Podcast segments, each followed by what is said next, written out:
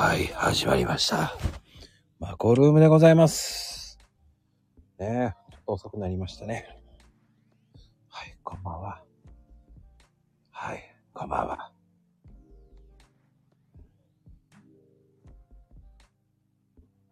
ね、よろしくお願いします。マコルームです。さあね、今日のゲスト。ね、こっちろうさんでございますよ。よろしくです。はい、今日ね、ちょっと僕のアクシデントでね、ちょっとスタート遅れました。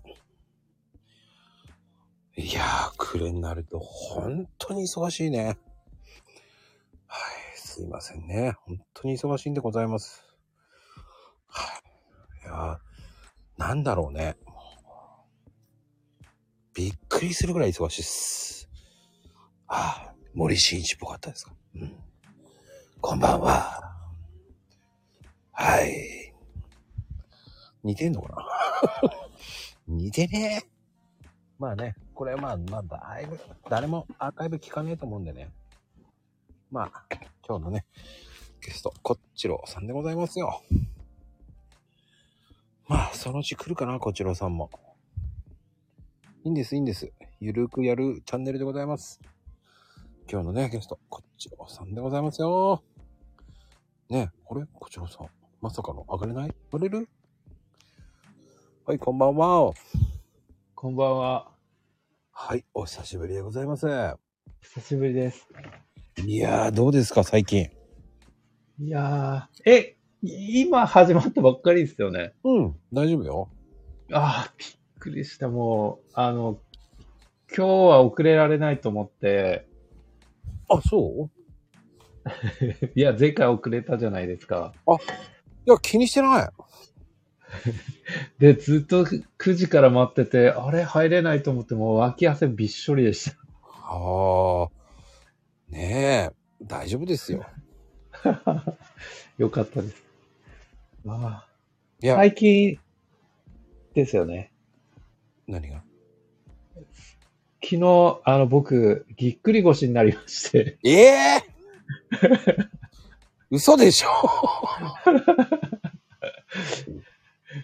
ようやく今日なんとか歩けるようになりました。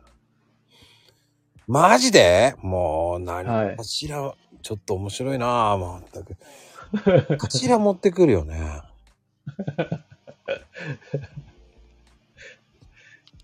いやー、何やってんのって言いたいわ。物持った時じゃないんですよね。何？くしゃみしたとか？いや、なんか物を持って置いた時になったんですけど。はあ、特殊なパターンだね。僕もびっくりしてネタ作りのためじゃない。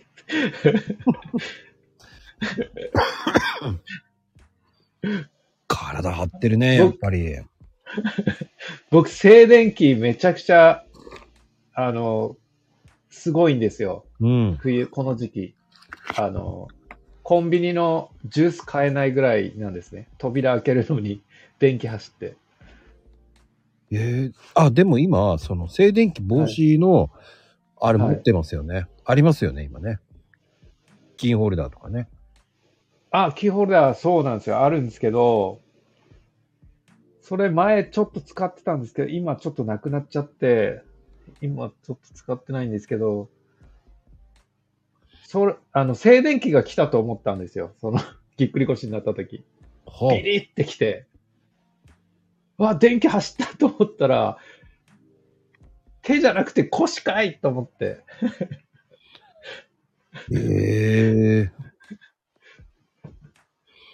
なんか、はい、ブレスレットタイプもありますよね。あ、そうなんですか。うん。そんなのもあるんですね。ブレスレットタイプってね、あるんですよ。それいいですね。600円くらいで売ってますよ。いや、それめちゃくちゃ欲しいです。俺持ってるんです。僕。で、俺してるんですよ。あ、そうなんですか。うん。それもらったんですよ。シリコンブレスレットみたいな感じですよ。そうなんですね。ちょっと今調べてます。ああ、なんかありますね。あれ結構するんですね、これ。安いやつは。あ、安いな。1000円ぐらいもあるし、500円ぐらいもあるし。なんか僕、一番最初見たの3300円という。ああ、それちょっと高い、いいやつだよね。ああ、ちょっと、こんなにおしゃれじゃなくていいですね。でも1000円ぐらいでそこそこいいやつあるよ。ああ、なんか髪留めゴムみたいなやつですか？いや、普通、まあ髪留めなのあれ。普通のやつだけどね。まあネックレスもあるんですよ。ええー、そうなんですね。あるあるある。前はね、ネックレスにしたんですけど、はい、どっか行っちゃって、いや、これダメだと思って、はい、シリコンブレスレットあるよって言って、ああ、それいいねって言って。ああ、ちょっと買うしかないですね、これは。もう痛くて痛くてしょうがないですよね。ああ、でもね、はい、ネックレスの方が効きはいいですよね。ああ、そうなんですね。でもまあ、どっちもいいですよ。で、ニトリとかで売ってるんですよ。へえ。うん。なるほど。明日買ってきます。知らなかったんだ。知らなかったです。なんか僕に触れる人みんなバチンバチンってなるんです。あ、それね、僕もそう。うん、嫌ですよね、なんか。特に車乗るときバッチンバッチンになるんだよね。ああ。だからもうそれやってから、ね、そう、それやってから全然バッチンバッチンなくなった。ええー。エスカレーター乗るときも手すりで。ああ、わかるわかる。なりますよね。ドアノブでなるからね。ああ、なります。いやー、そんないいものがあったなんて。あ、そうなんですよ。なんか僕自分で携帯に充電できんじゃないかって思うぐらいだった。ああ、そこまでいかなかったですね、僕。充電されないですね。ダメだな、やっぱりそんな電気ねえなと思いました。ただ結構痛い。痛いですね。それがね、全然今ないですよ。おー、いいですね。ただ忘れたときね、すっごい困る。ああ、いきなり来るから。そう、あ、やべえと思って。だからね、ブレスレットの方が僕は忘れなかったね。なるほど。ブレスレットか。いや、できない。そんなのないよ。充電できないよ。できるんだったらやってるよね。なんか腰用のやつも、なんかこういうのあればいいっすよね。ぎっくり腰用みたいな。ああ、でもね、ぎっくり腰は、2、3日は安静してた方がいいって言うしね。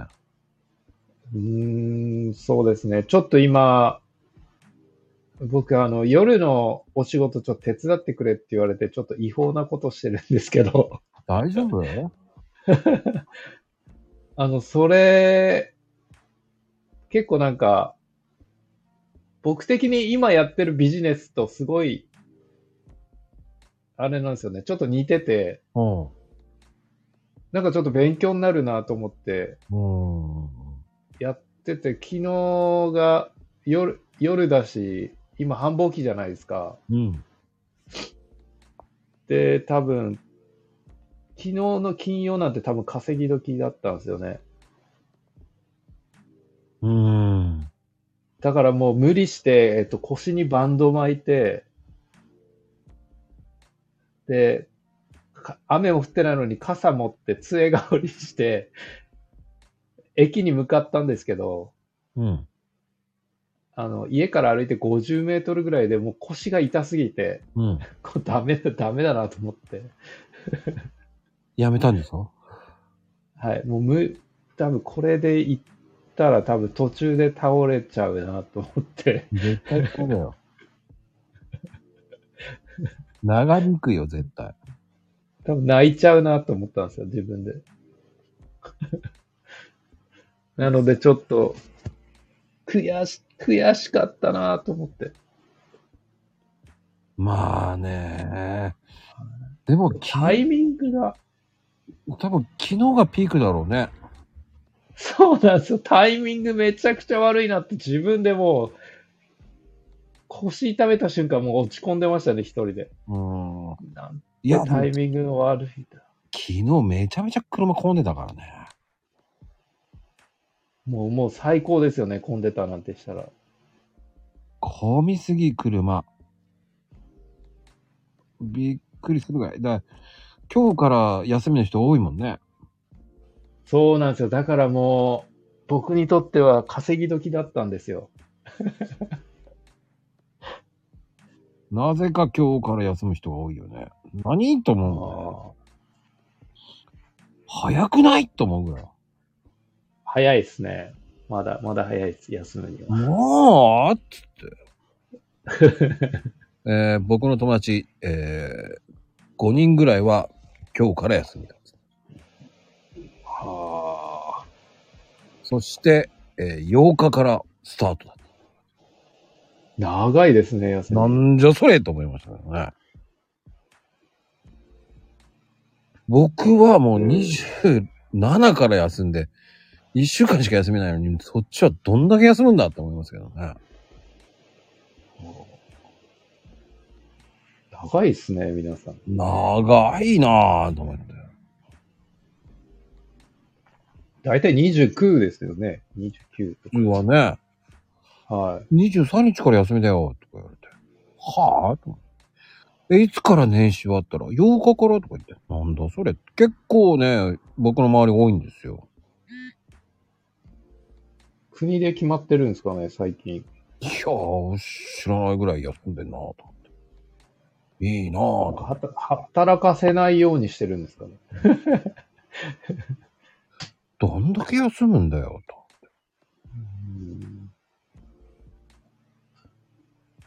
今だってあれですよね。なんか週休3日になりそうな話もないですか。いやもう週休3日だって言ってましたよ。そうなんですね。うん。って。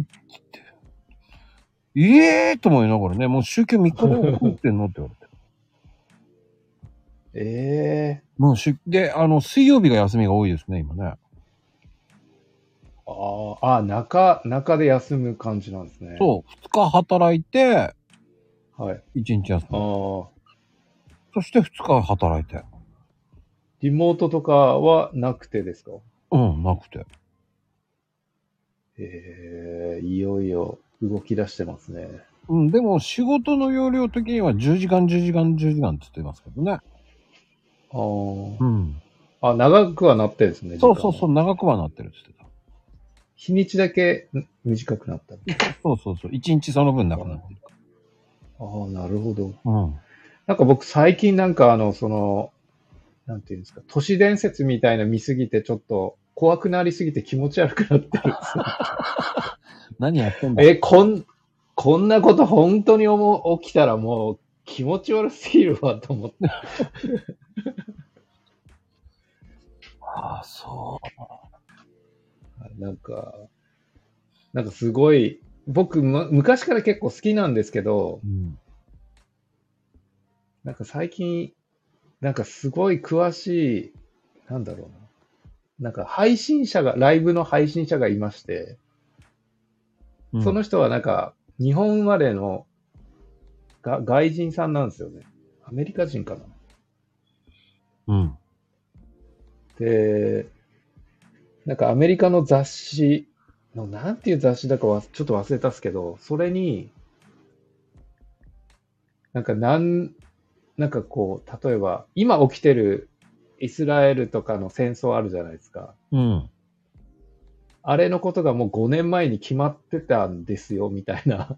そういう雑誌にもう載ってるんですよ、イスラエルと、ガザでしたっけ？なんでしょう。うん。そこが戦争するっていうのがもう決まってるっってたっていう証拠がある雑誌があって、なんかそういうの聞くと、うわぁ、怖いなと思って。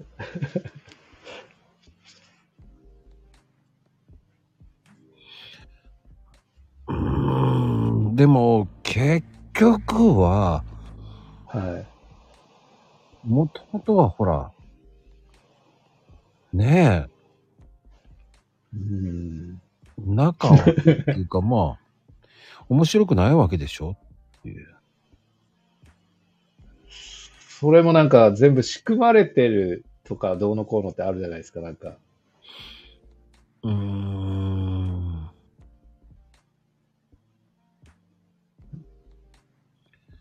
まあ簡単に言うとまあ宗教だよね。そうそうそう、なんか宗教をなんかその人が言うには、要は宗教をぶつかえて、その宗教をぶっ壊して、要はそのいるじゃないですか、あの世界を牛耳ってるって言われてる人たち。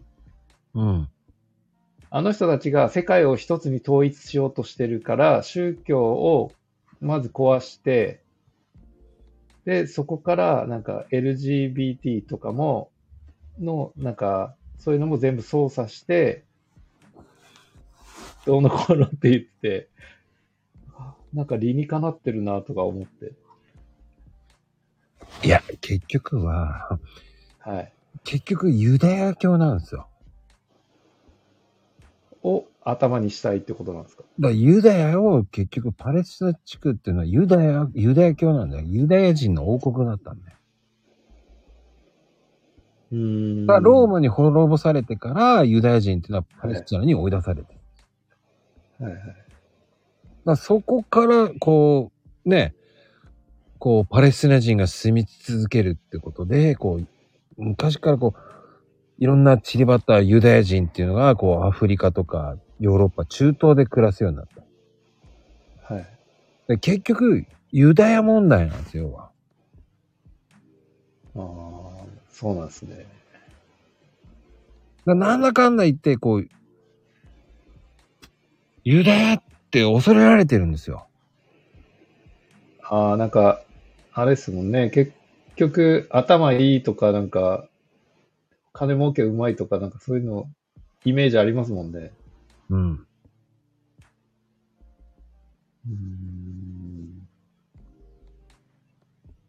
そこが邪魔だってことなんですかね、ユダヤが。そうだね。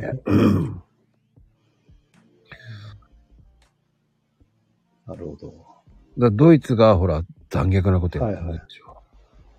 あれも仕組まれたってことですよね。そうそう。結局、ユダヤを集めて、そしてね、殺すのめんどくさいからって虐殺しちゃうわけでしょ。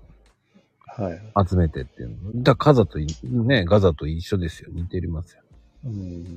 結局、ドイツがやったことって恐ろしいことをやってるわけじゃないですか。でも何百年しちゃったら、もう、ね、何もなかったことのようになっちゃうわけじゃないですか。日本と中国だけ、韓国だけですよ。韓国だけですよ。あれだけ騒いでんの。韓国ってアホですよね、なんか。まあ、アホってダメだよね。結構これ、バンされちゃうからね。危ないからね。でもなんか、韓国の人ってなんか日本に来たことない韓国の人が日本に来るとなんか、全然イメージ違うっていうじゃないですか。なんか韓国の歴史ってなんかこう組み替えられてて、別に日本は韓国の発展のために別に協力したのになぜか悪いように言われてないですか。結局それでお金もらおうと思ってるんですよ。もう何でもお金もらおうと思ってるんですよ。で、日本はそれを、いや、否定っていうか、まあ、相手にしてないだけなんですよ。ああ、そうなんですね。だって今、韓国経済やばいじゃないですか。そうですね。相当やばいですよね。日本はどちらかというとそういう意味じゃなくて、やっぱりまあ政治家がひどいっていうだけですよ。いや、あれないですよね。でも訂正で終わるって、うん、誰も捕まらないってことですか、あれ。あれもおかしな話だよね。だって安倍さんってなんか称えられてますけど、人殺してますよね。うん。政治家何してもいいみたいなノリちょっとやめてほしいなっていうのはちょっとあれ正直ありますよね。まあ正直それで英雄になっちゃってるようなもおかしいですけどね。はい。結局裏金やってたのね、安倍内閣、あのね。それで麻生岸田逃げてるじゃないですか今。まあすぐに麻生さん金ばらまけばいいって思っちゃってますからね。だってあれですよね、麻生さんだってなんかマルチ商法とかダメだみたいななってるじゃないですか。うん。なんかいろいろありますよね。なんかネズミ講じゃないですけど、なんつったらいいんですかね。なんか何でしたっけ、有名なの MLL で。アムエとか、はい。で、ニュースキンっていうのもあるじゃないですか。うんうんうん。あれ、ニュースキン、日本に持ってきたのって麻生さんですよね。多分そうだと思うんですよ。なんで、あれ、叩かれないですかね、何も。ただ、気をつけてほしいのはネズミ講ではないんですよ、はい、あれ。ああ、ネズミ講っていうのはお金が移動してるっていうのは、はい、違法なんですよ、すべてが。はい。違う、ネズミ講っていうだけでも違法になるんで、日本の場合。はいはい。だ MLL っていうのはネットワークビジネスっていうんだったらいいんですよ。マルチレベルマーケティングってことですね。そうですね。はい、そう、ネズミ講ではないんですよね。うん、知らないで、まあ、要は物流と一緒なんですよね、マルチって。うん。まあ、それをうまく利用してるだけなんですよ。要は宣伝しないで、物なら物で、流通させていくっていう形。はいはいはい。まあ、簡単に言うと、ブーパーみたいなようなもんですよね。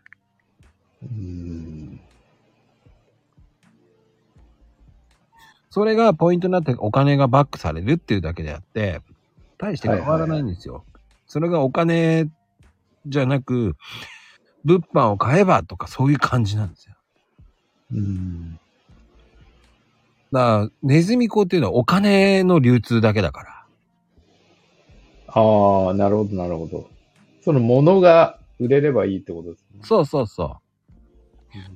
だからそれって日本で唯一ね、マルチで日本で、はい、日本初で未だに長く続いているのったらミキプルーンですよ。あ、ミキプルーンもなんですか。そうなんですよ。へえ。そうなんですよ。それは知りませんでした。うん。だから一概にそ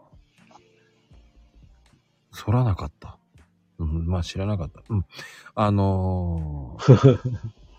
ね、ネズミ講っていうのは聞いただけでも、違法になるんですよ。勧誘を聞いただけでも違法になるんですよ。へぇー。マネーゲームなんで、あれは。はいはいはい。だから、お金をせしめせるっていうのは違法なんですよ。それぐらいネズミ講って言っちゃうとアウトなんですよね、あれ。ああ、そうなんですね。うん。だ知らない人がネズミ講って言うんですよね。はいはいはいはい。じゃあネズミ講って何のネズミ講なのかっていうのが分かってないで言う人が多いんですよ。だそれを知らないで言う人が結構、それを言った時点で、あ、この人知らないなって思っちゃうので、気をつけてください。なるほど。うん。なんかマルチと、一緒だって思ってる人って結構多いですよね。ただそれを違うのも知っとかないと、うわ、この人カモだと思って、ネズミ子とマルチは違うんですよって言って、突っ込んでいくんです。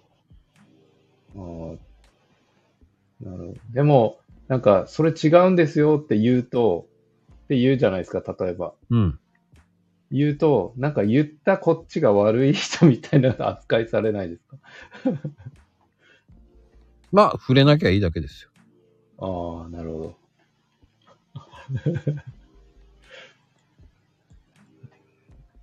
だから法律でもう禁止されてる行為だからさ。あ、その、うん、中々はってことですよね。そうそう。だから勧誘しただけでもアウトなんですよ。ああ、なるほどですね。うん。うん、だから一応まあ正直言って簡単に儲かるビジネスそこまでないですから。ないですよね。まあ物販でもやらなかったら稼げないです。はい。確かに。確かにそうですね。で、マルチは、はい、マルチ商法も結局、道端で勧誘したらアウトとか。ああ、そうなんですね。そう。なんか、喫茶店でもそういう話したらアウトなんですよ。マルチって。ああ、なんか、突撃 YouTuber みたいな結構やってますよね。あれ違法なんですよね。そういうのって。突撃するのはありなんですかね。あれはどうなんですかね。まあそれでね、やらせだったとか言って叩かれてるっていうのもあるし。だって煉獄とかも捕まってますもんね。まああれもね、やりすぎてるよね。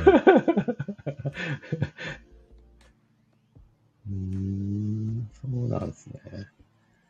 だから簡単に言うと、まあ、特定利益を、はい、もう得て、それを持って勧誘するっていうのは、はい、まあ、連鎖販売取引っていう感じなんですよね。ああ。だからネズミ講っていうのは絶対お金のやり取りだけなんですよ。あ、商品のやり取りはないんですね。ない。なるほ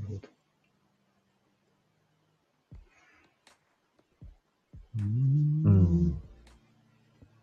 あ、連鎖販売取引ってことですね。そう。なるほど。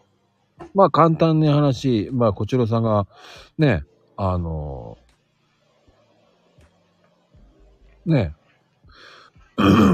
まあ友達を入会させれば1万円の紹介料もらえるとか、その紹介料とか販売マージンとかそういうのと一緒ですよ。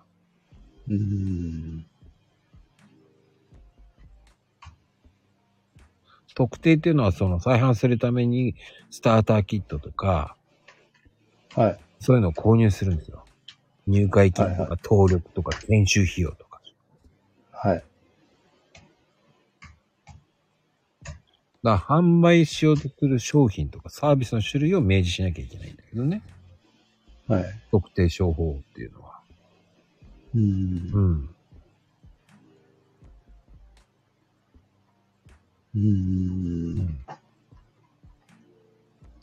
だから知らないと、あ、この人知らねえなって言って、こういうふうに説明して、ネットワークビジネスの方にすり込まれる。だそこで、あ、ネットワークビジネスですねって言った方が、スマートだよね。あ、やらないんだ、それって。僕は好きじゃ、あんまり好きじゃない。やることはないんでごめんなさいって言えばいいだけなんで。それをネズミ講って言っちゃったらもうカモだよね。なるほど。みたいに説明して、こうでって言って、違うんですよ。知らないでしょあなたはっていうふうに言って、あ、私は間違ってたって言って、じゃあ勉強しましょうよって言って入らさないんですよ。でもそれで入っちゃうんですね。なんか僕のコミュニティで、なんかちょっと、まあ、MLL だったんですけど、一時期なんか回って、メラルーカっていうのが回ったんですよ。あ、聞いたことあるな。オーストラリアかどっかの MLL で、なんか日用品がめちゃくちゃ安い。なんで安いかっていうと、なんか大量にみんなが購入するからみたいな。健康食品とか、なんか、やっぱ似てる。売ってるものは似てるんですけど。雨に似てるってだね。そうですね。ちょっと似てるですね。で、僕も誘われたんですけど、いやー、ちょっと僕はあんまり興味ないっすね。で、そこのコミュニティで問題になって。なんか名前が下がるから、ちょっと禁止です、みたいな。そういうのはやめてください、みたいな。へえ。なんか結構もう、そのコミュニティ内のビジネスをするんじゃなくて、このメラルーカにハマっちゃった人がいて、これだけをコミュニティの中で売ろうとしてて、で、それで一人強制退会させられてます。まあよくターゲットされるのは芸能人ですよね。ああ。なるほど。やっぱ広告塔にもなりますもんね。そう。い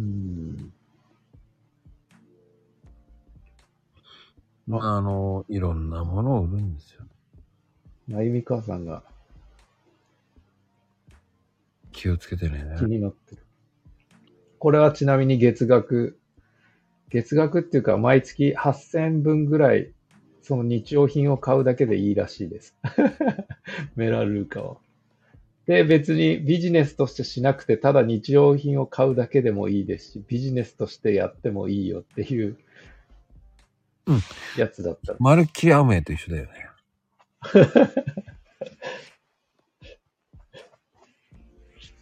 まるっきりそれだよね。ああ、なるほど。そうなんですね。でも今じゃもうアムウェイ、あれですよね、僕佐川で宅配やってたことあるんですよ。下請けかなんかで。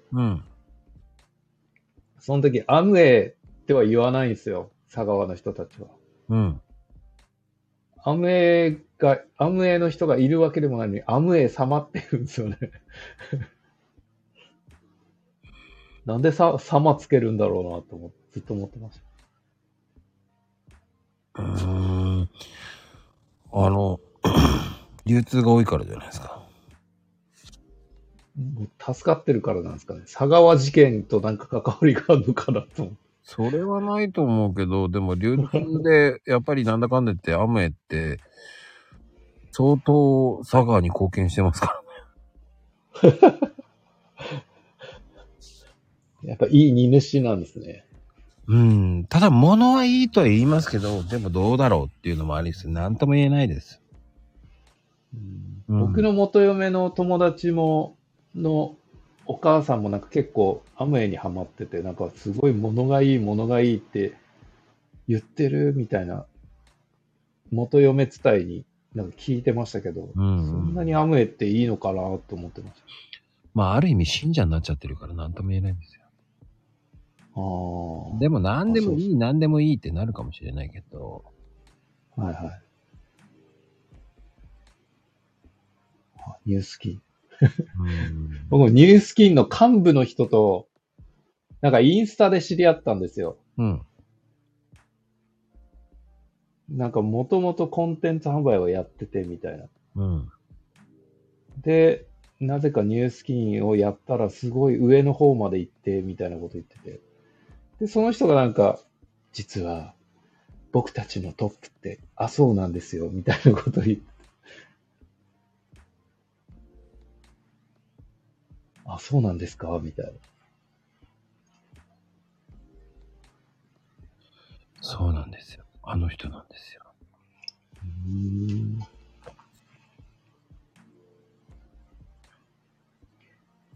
不思議ですよね。そうですね。でもニュースキンってアメリカでは結構一部上場に上がってるんですよね。確か。って聞きました。だから僕やってるんですみたいなこと言ってました。日本では評判このビジネス自体そんな評判は良くないと思いますけどって。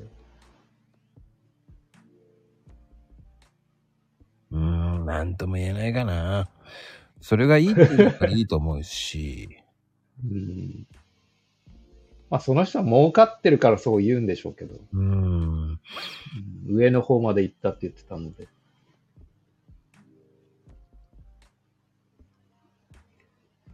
なんかもともと美容で、なんか美容のコンサルしたりとかする人みたいだったんですよ、その人が。うん。なんか自分でも美容室してて、なんか美容のコンサルをもともとしてて、どうのこうのを着てましたね。だ結局さ、美容室だったらそれがいいって言ったらそれでっていうのと一緒だよね、結局。でも美容のそれをして、まあ売りやすいっちゃ売りやすいのかな。売りやすいんですかね。うん。まあ物がいいって言って信者になるのはいいと思いますよ。何でもどこに買ったとしても信者じゃない。まあそうですよね。アップル信者、ソニー信者とか言いますもんね。そうそうそう。アップル信者だって僕だってアップル信者ですから。そういうもんですよね。なるほど。だってそういうのってキリないじゃないですか。はい。パナソニック信者とかもいますもんね。そうそうそう。ねえ、パナソニックって。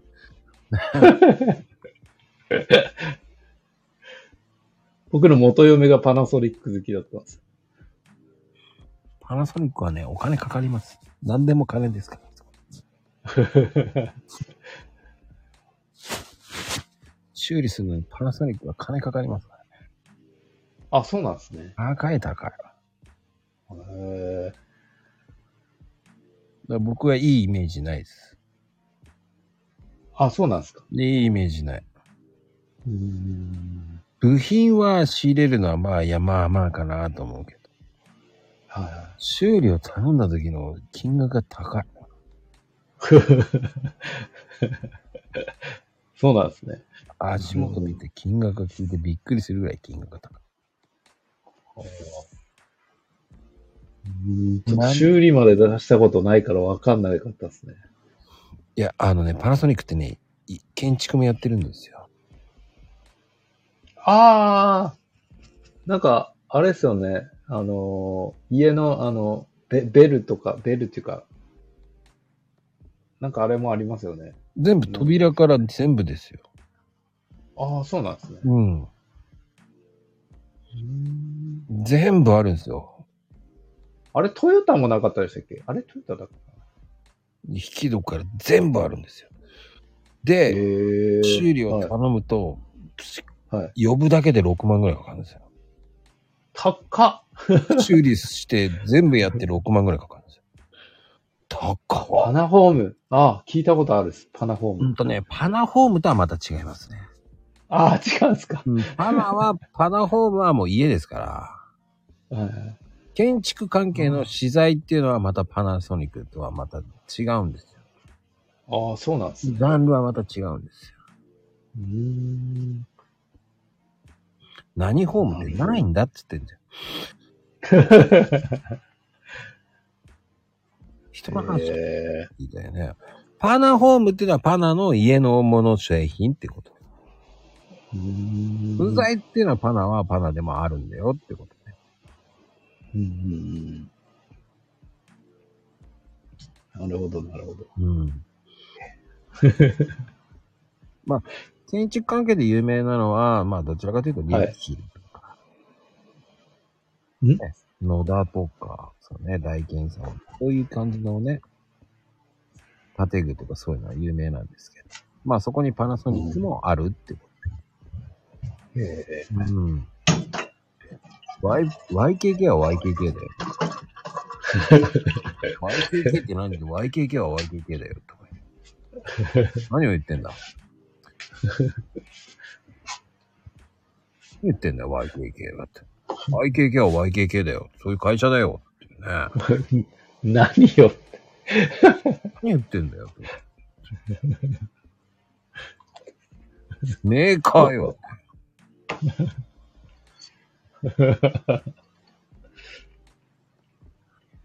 YKK は玄関ドアとかそういったあれですよ。全部あるでしょ。もうサッシよ。何言ってんだよ。何よって言われてもね。知らねえのかっていう。メーカーよっていうしかないですよね。うん、そうですね。何を今更 YKK って何よって。トヨタって何よって言ってるのと一緒ですよ、本当に。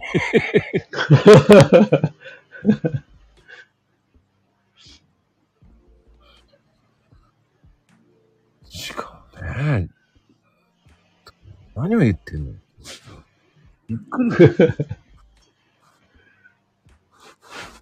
まあね、本当に。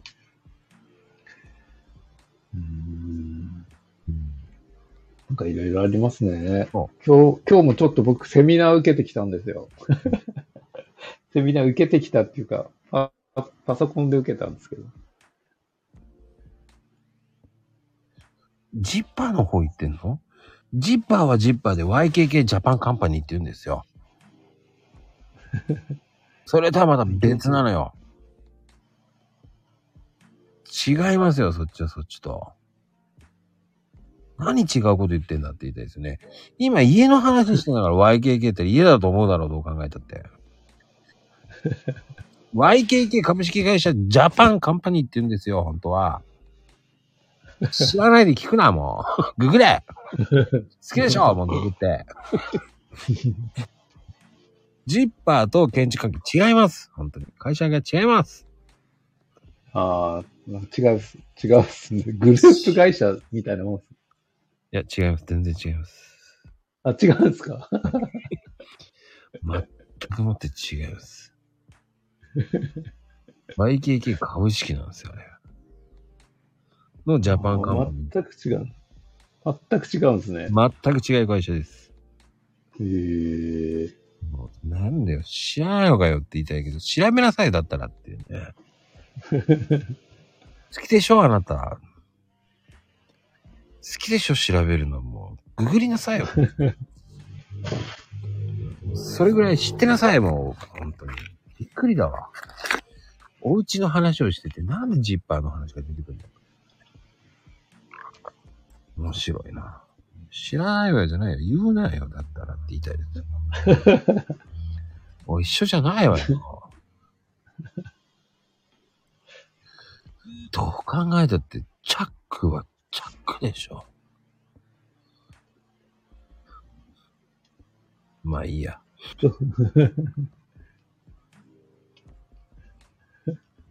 まあいいですよ、もうね。はい。もう話を中断するなって感じですけどね。もう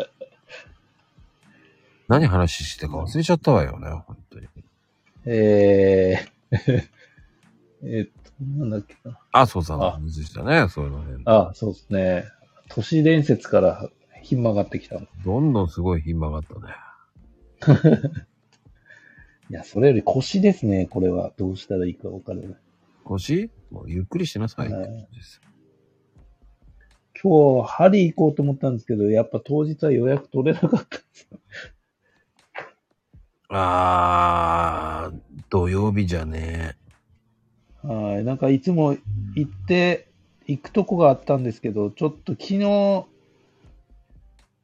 電話すればよかったんですけど、ちょっと予約が取れず。うんうんうん。なんか結構、うまいのか、なんか痛みすぐなくなるんですよね、そこの針。行くとどっちなの？なんか他のとこも行ったんですけど、なんか痛みが取れることはなかったんですけど、うんうんうん、取れなきゃ意味ない、ね。はい、今日断られたとこはいつも結構取れる確率が高いんですよ、他のとこより。でもしかも短くて、うん、時間が10分15分ぐらいの料金も安いんですよね。でも、はい、くれよ。くれと土日よ。そうっす。あ、いつも土曜日行ってたんです僕。で4000円で済むんですよ。うん。なぜか。なんか安いですよね、針で4000円。ああ、安いけど、なんで安いんだろうね。一応、整形外科で、その先生、病院を通さないみたいな感じでやってるんですよね、多分。個人でやってるのかな、みたいな。なんか、領収書も、一応あるんですけど、なんか、なんだろう、場所だけ借りてやってる感じなのかなとか思っちゃったんです。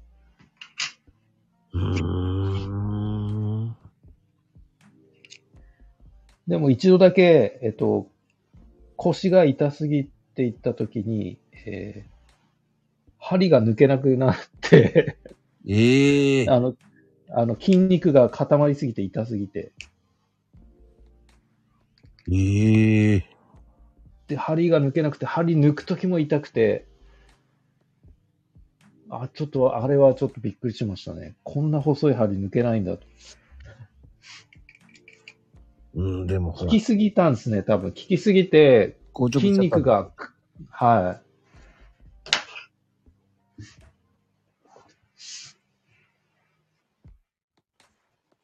い。いやー、でも、なんかいい方法ないんすかね、針以外で。ぎっくり腰はちょっとしばらく、ねえ、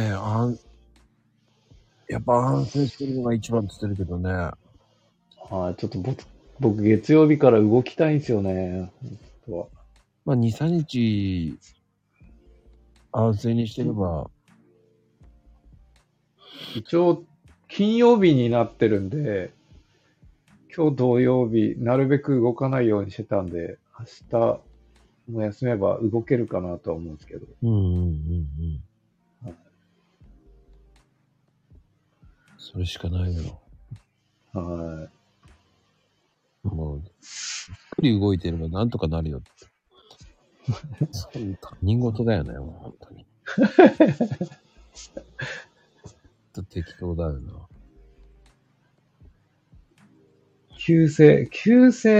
僕、急性なんだかわかんないんですよね。急性だとヘルニアっても言われてるんですよ、もう。何回もなってて。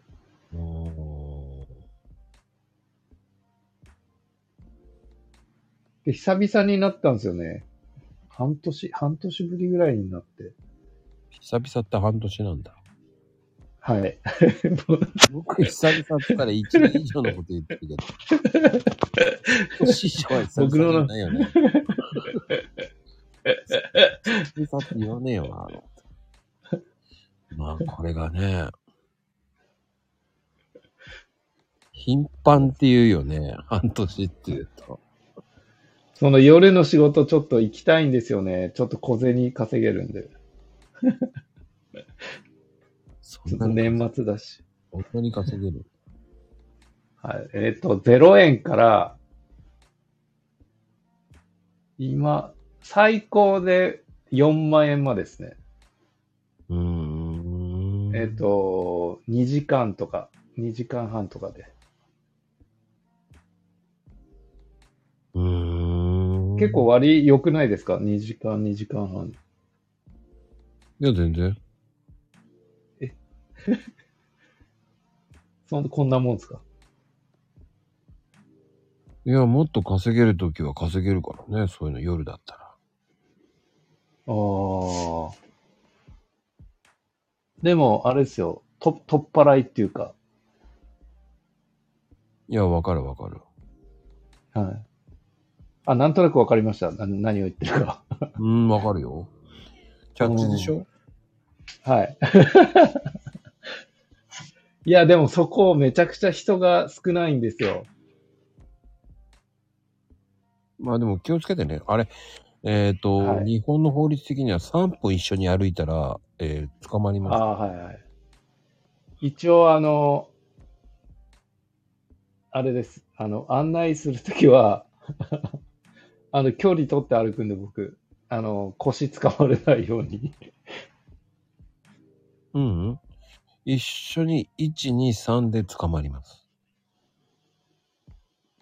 あれって、あれですよね。私服来るときって1、2、3でガチって掴むんですよね。そう。はい。だから一応僕、交渉は止まってして、案内するときも先にちょって走ってくるんですよ。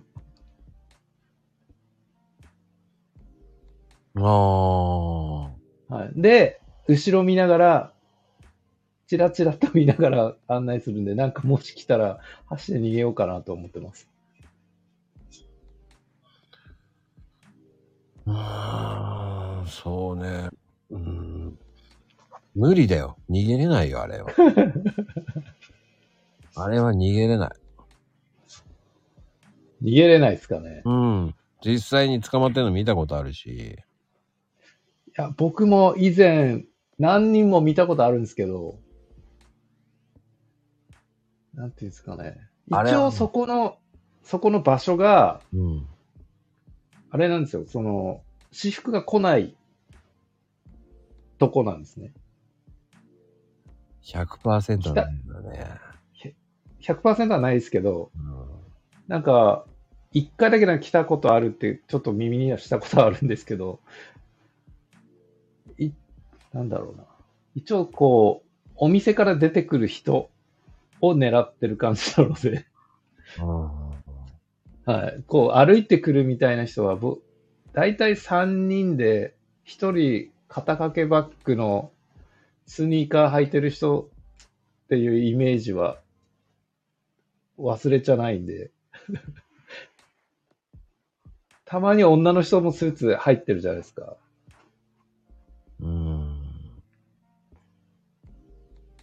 まあわかるけどね。はい。まあ僕も昔ちょっと荒稼ぎした時はキャッチやってたけど。ああ、昔は良かったっぽいですよね。一日で普通の給料行くよね。はい、なんか僕が別にやろうとしたんじゃなくて、ただちょっと紹介されてやったんですけど、その紹介してもらってる人もやっぱり好きでいい時は100以上は行くよみたいな言ってましたね。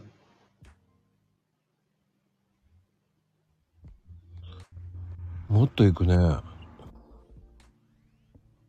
ひどいと。今ですか？今は知らない。全然やってないからわかんない。ああ、はい。昔ですか？うん。ああ。やっぱ時代ですかね。詳しいよ。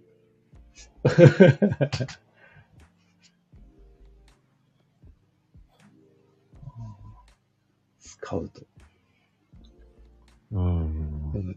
でもあそこ、実際僕行ってるとこはただ安全だからやってるだけですね。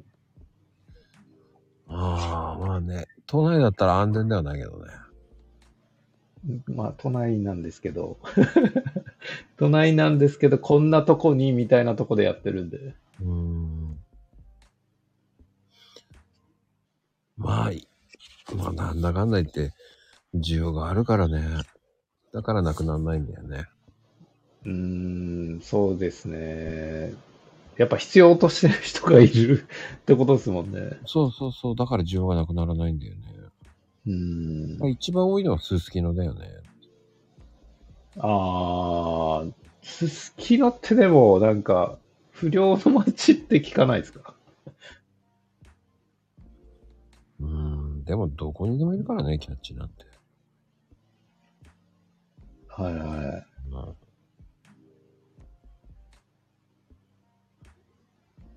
なんかでもこの間びっくりされたんですよ。ここにも現れたかみたいな。とうとうここの町にも現れたかって言われました。中国でもね、中国人が多いからね、大体が。そう、中国人もいないんですよ、これがまた。だ中国人がね、最近捕まってるからなっていうのもあるんじゃない？ああ。あの人たち結構しつこいですもんね。ひどいのはコンビニまで行って金取るからね。なんかたまに引っ張る人もいるじゃないですか、中国の人。あれは違法だからね。でもやっぱこのなんかハングリー精神っていうのはやっぱすごいなってちょっと見てて思いますね。しかも犬の散歩しながらとかもいましたからね。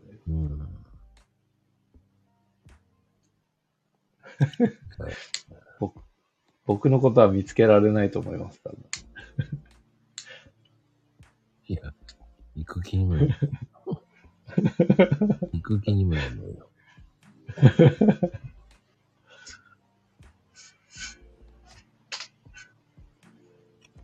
まあでもね、うん、いいのか悪いのか分かんないけど、まあでも需要があるからですよね。そうですね。結局ね、居酒屋もあるし、居酒屋も専属あるからね。そうですね。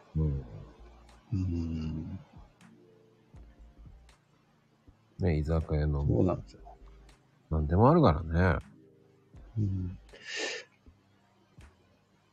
ただ面白いことに僕が行ってるとこ居酒屋いないんですよ。居酒屋のキャッチも。居酒屋のキャッチいないんですよ。そんで、今まで僕が行った時には、僕しかいなかったんですよ、キャッチ。一人しか。だから、行った方がいいよって言われたんですよ。シックもいないし、ライバルもいないから行った方がいいよって言われて行って、そしたら僕が行って2日後ぐらいに、なんか唯一1店舗だけあるキャバクラが、のキャッチが2人増えてて、あれ増えてるの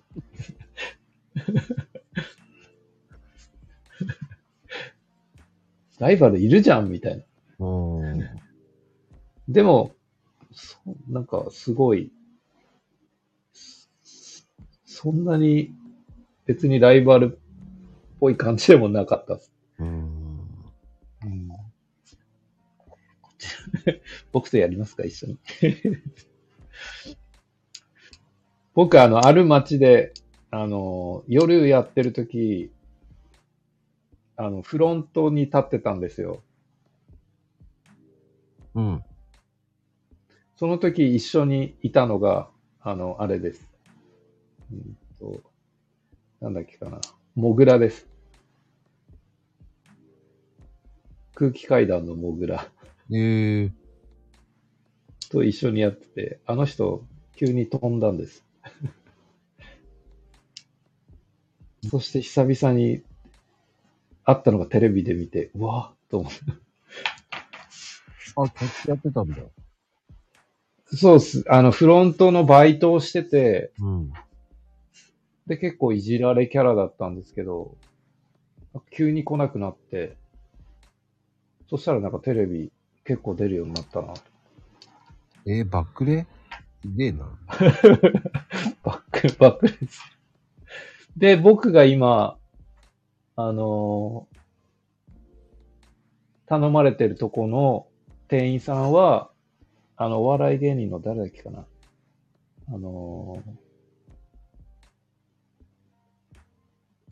なんか妹が女優の人で、キャバクラ歴長い人いるじゃないですか。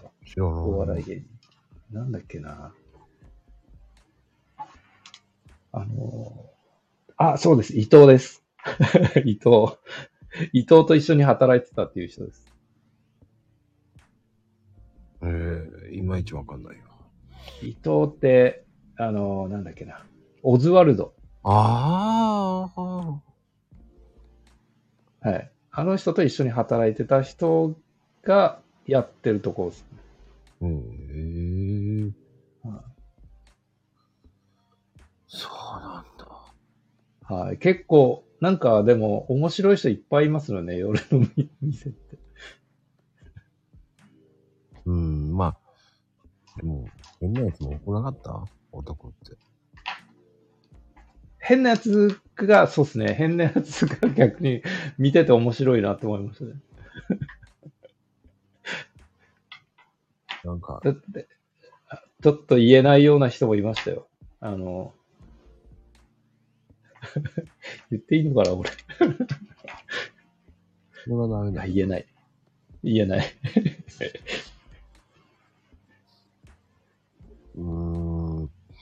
まあね、いろんな人いるからね、夜は。うん、はい。マイクパフォーマンス、ありましたね。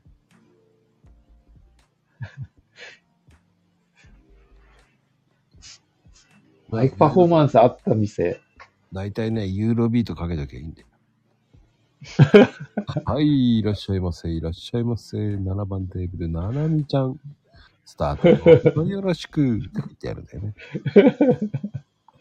それ、未だにやってるとこあるんですよ。確かに。ある。ウグイス台の駅の隣の駅だったかな。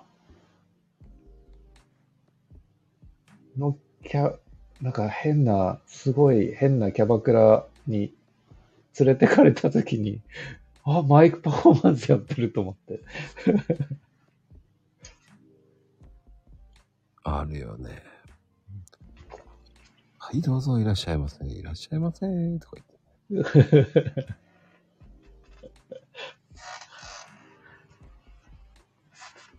て。結構芸能人とか来ると面白いですよね。おお。なんかすごいがめつい人とか。いましたね。菊蔵っているじゃないですか。うん。の息子さんも落語家ですよね、あの人。うん、菊蔵が息子で、菊王がお父さんでしたっけ？菊蔵ですね。がお父さん。菊王が息子ですか？確かね。ああ、菊王かな。すごい。店、閉まるとこう電気つくじゃないですか、全部。うん。明るくなってもずーっと女の子の電話番号聞いてるんですよ。もうみんな帰ってんのに。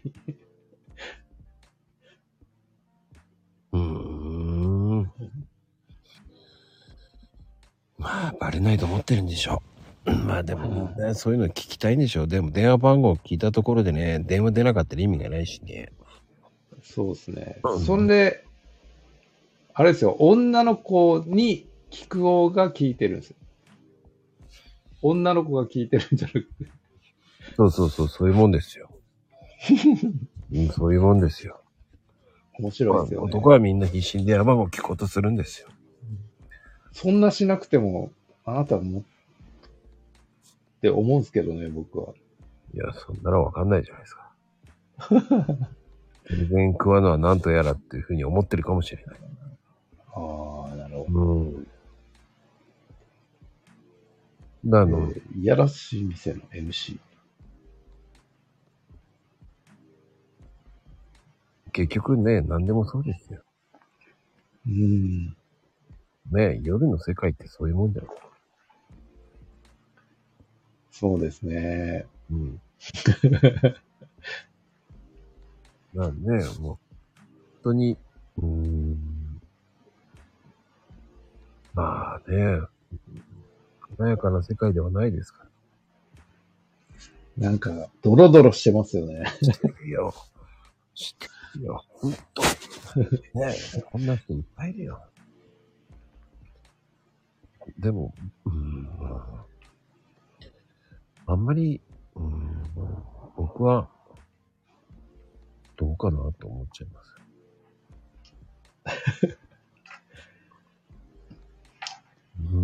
結局なんかね、その飲み屋の姉ちゃん口説いてもねって思っちゃう。まあまあ、なんとも言えないですね。ね。なんとも言えないです、その辺は。それをちゃんと理解して口説くんだったらいいですけどね。なんかやっぱり華やかに見せてるのが仕事ですからね。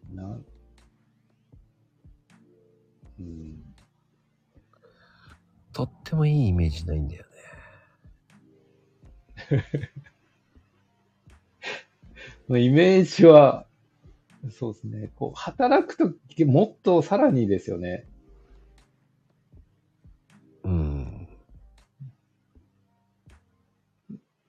なんでそこまでしてハマるかなっていうのは、まあ、でもまあお仕事だから何とも言えないですよね。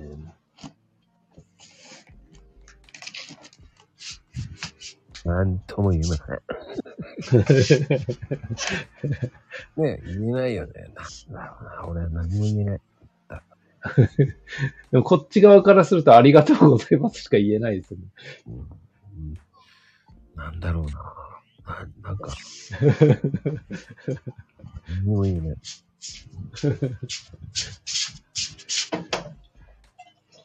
え、まこさんはホストとかはやられてたんですか？違うよ。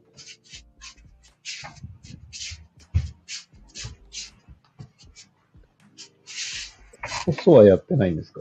ならできるわけないでしょ。いや、なんかこう、べしゃりがうまそうだな。ね、女性に媚びは売れません、僕は。なんかオラオラ系とかいるじゃないですか。違う。僕は女性に優しくするのみですよ。僕は女性に投資をするっていう考えしか持ってないです。はあ。なるほど。ね、女性に投資しなきゃ帰ってこないですから。素晴らしいですね。それはそういうもんですよ。投資をするっていう考えで立ってればいいんじゃないか。投資ですか？そうそうそう。そういうもんじゃないかな。なんかそういう考えをしたことないですね、僕。え、じゃあどういうかな。投資、なんか、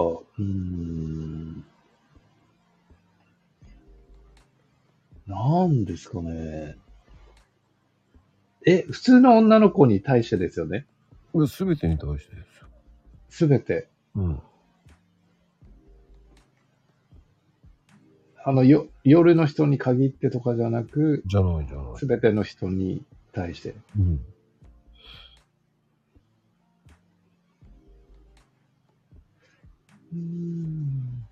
そう言われるとわかんないですね。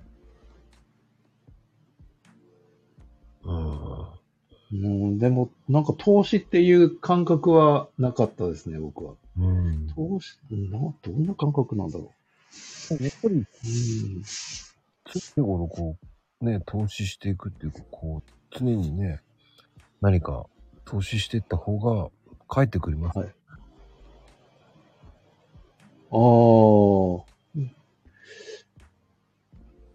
なんですかね。そうそう、心からの投資だよね。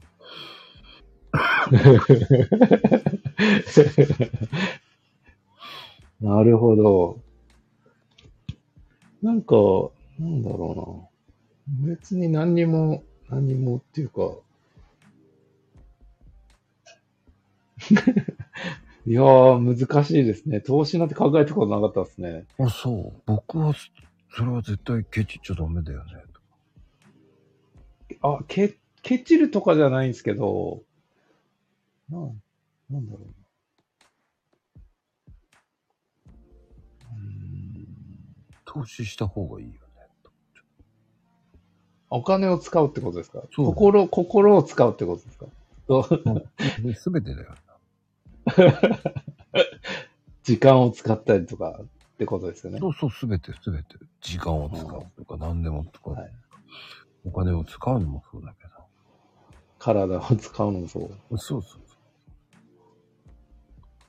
いやー、でも、ですね、そういう考えだったら多分、まこさん、本当、いや、ホスト向きじゃないですか。向きじゃないよ。だって、向きだったらお金もらう側なんだもん。ああ、それは奉仕だよね。ああ、投資ではなく奉仕になるってことですか。なるほど。だって投資したらだって帰ってきますもん。はい。僕は投資の方がいいと思う。見返りのない投資っていうか。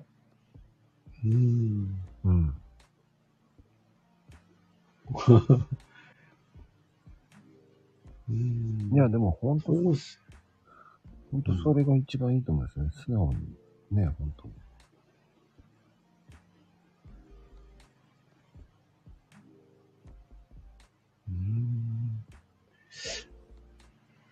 なるほど。ちょっと僕の辞書には女の子に投資っていう、今言われるとなんか、こう、腑に落ちるなと思うんですけど、うん、そういう感覚がなかったですね。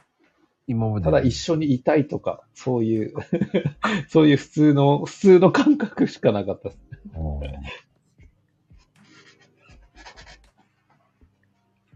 そうなんだ。まあ、それは人それぞれなんで。そうですよね。じゃあこう、僕が2月頃に出会う人にはちょっと投資を考えてみます。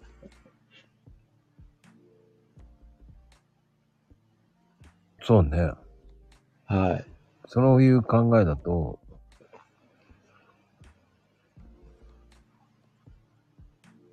うん、そういうふうに、何でもそういうふうに思ってた方が気分的に楽かな。やっぱ女性ファーストっていう感じにいくといい。なるほど。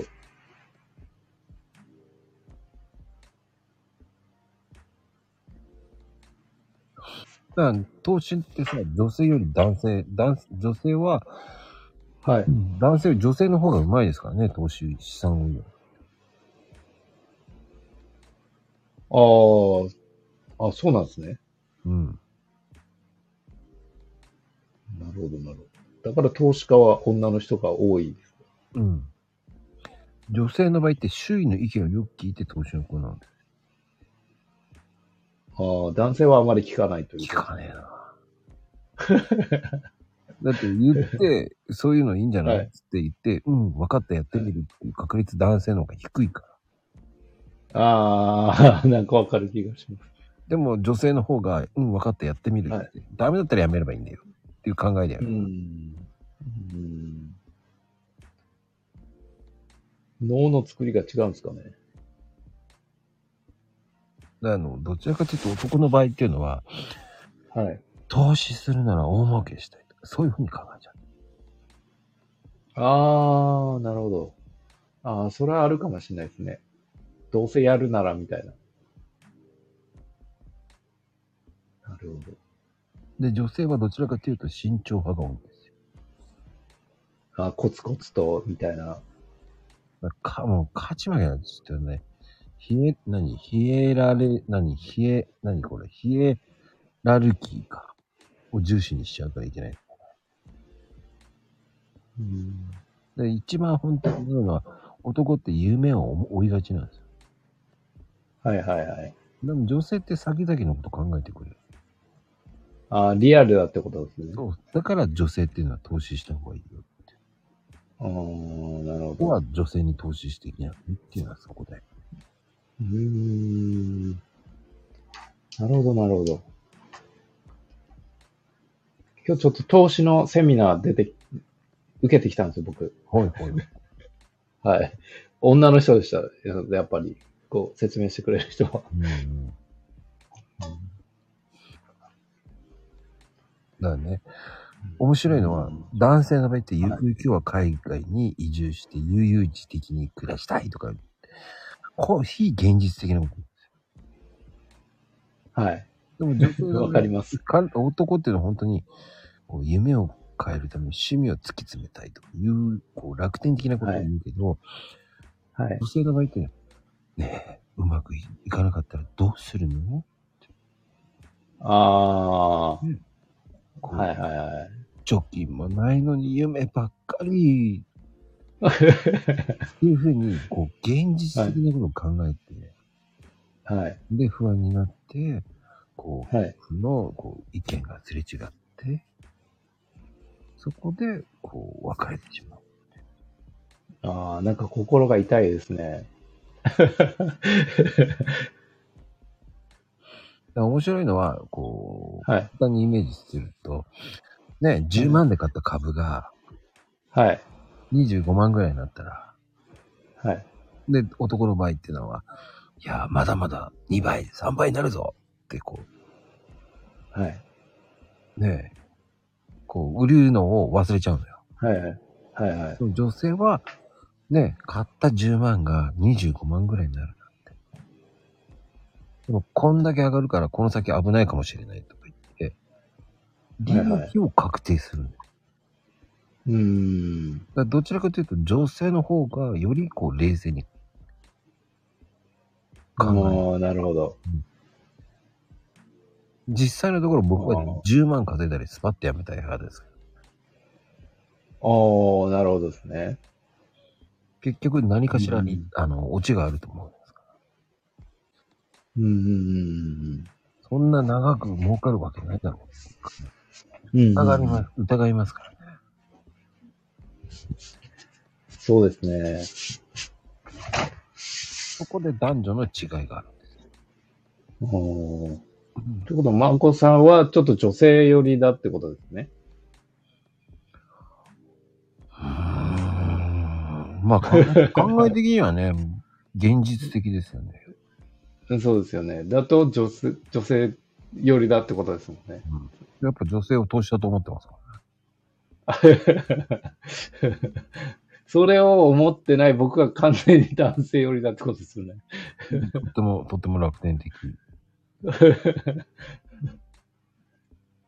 めちゃめちゃそうですね、多分そうだと思います。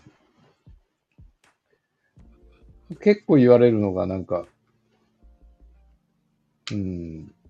まあ楽天的だって言われるですね。どっちかって男って楽天的なんです。夢を語るんですよ。ねえ、こちらさんすごいとか。そうだろう。ゲレンデなのすごい。いつ帰るんだこいつって思われてるかもしれない。夢だけ追っかけやがって現実見ろよと思って。貯金あんのかこいつって思われちゃうんですよ。はあ、なるほど。でも別れた理由はそれじゃなかったっすね、多分。いやいや、例えですよ、男と女性の。そこに関して真剣に帰ってこなくていいんですよ。今は一応こちらさんとの奥さんとの例えじゃなくてっていうことに、はいはいはい、考えを言って、はいはいはい、一般的な考えですね。そうね、こちらさんが離婚した理由なんて別にいいんですよ。まあ多分小倉さんの浮気だと思うんですよ。いや僕浮気しないんで大丈夫です。1分に、1組が離婚してますから。はい、まあねありますからね、タイミングっていうものが。まあしょうがないですよね。合う合わないは他人ですから。他人だから。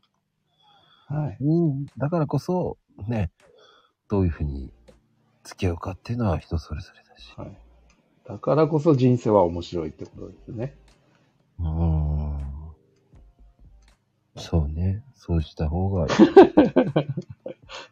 ただ女性に味方にしていた方が僕はいいと思います、はい、女性の発想って面白いから。まあ確かに自分にないものですからね、男性にない考え。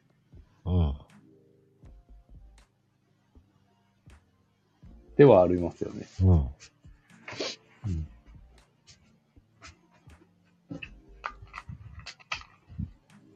るほど。女性に投資ですね。そう。まゆみちゃん、もっともらしいこと言ってるよね。いや、離婚は夫婦の数だけ言ったんですよ。普通だよ。いいこと言ったと思ってるけど、普通ですからね、それ。でも昭和の時ってそんなに離婚率って高くなかったんじゃないですか。そんなこともないですかね。どちらかっていうと、こう、はい、離婚した後のことを考えるからね。昭和の時はですか。そうそう。結局働いてないじゃん。実績が私は雇ってもらえないとか考える、はいはい、もう今の時代はあれですもんね。今副業とかだとあれですね、女の人の方が稼いでますもんね。そう。だから面白いですよね。依存しなくていいってことですよね、もう旦那さんに。うん。いや、そう思います。時代は変わりましたね。人の数だけドラマがあるんだね。いやいや、普通だよ、そんな。それももっともらしい普通の言葉だ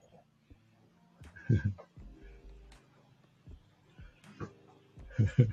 名言集になってます。名言と言ってるつもりが普通なんだよね、それも。それは、それっぽく言ってるだけだからね。そんなのも前から言ってるようなもんだから。もうちょっとひねんないと、座布団一枚あげられないな。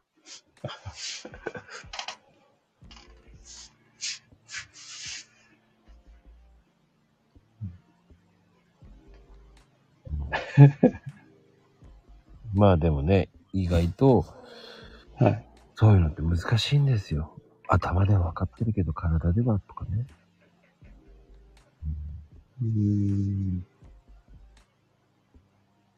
なるほど。うん。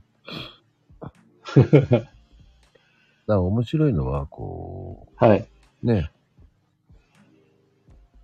こうなんつったらいいんだろうな。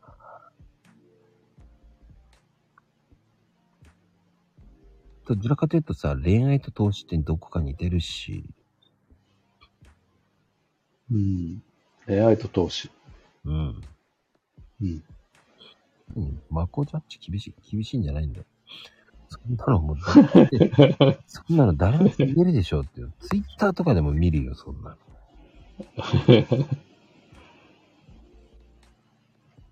いつも言ってること。X でも余裕に出てるよ。申し訳ないけど。だから辛口で。恋愛が上手い人は投資が上手いってことですか？あれ？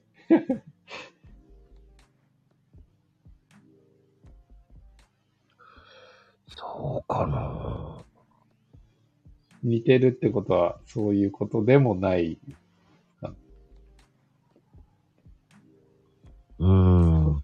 なんで博打だなんだよね。博打じゃないよねとかし。それ賭けに入るのもどうかと思うよねってさ。それは博打っていうのもさ、相手にも失礼じゃないとかし。ギャンブルっていうに例えられたら。ねえ、こちらさん。はぁ、あ、俺女だったら怒るし。何言ってんだバカって言うね。ああ、こいつ見る目なかったら離婚だなと思っちゃうしね。うちの相手は失礼じゃん。うん。こちらさん的に結婚はと思うのはどうですか？結婚ですか、うん、忍耐、いや忍耐じゃないな、ギャンブルでもないと思うですね。何ですかね、その片目をつぶるって何言ってんだよ。なんでつぶんなきゃいけないんだ。片目つぶって固定していいのかって感じだよね。何言ってんの、結婚とはっていうことですよね。なんかめちゃめちゃ深い話ですね。こちろ話ですかね。深いなぁ。結婚とは。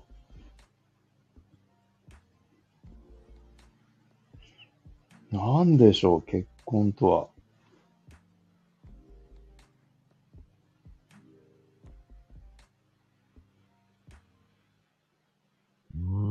我慢。なんで我慢なんだよって。我慢してる。我慢でもないかな。結婚とは、信頼。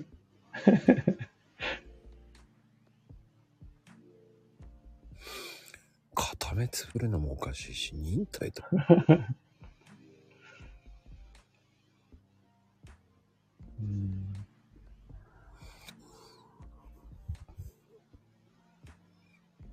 僕結婚とは価値観だと思いますけどね。ああ、価値観。価値観が合わなかったら意味がないんですよ。まあ、確かにそうかもしれないですね。もう価値観のある女性っていないよね。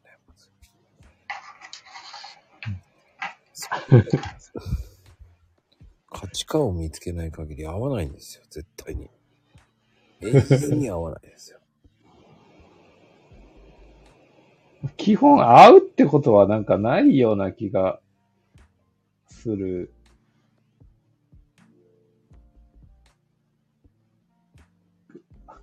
うん、合う人なんかいないわよ。そういうふうに思っちゃうからダメなんじゃないかな。会う人なんかいないわよなんて権力者だよね、もう。そういうふうにしたらいつまで経ってもね。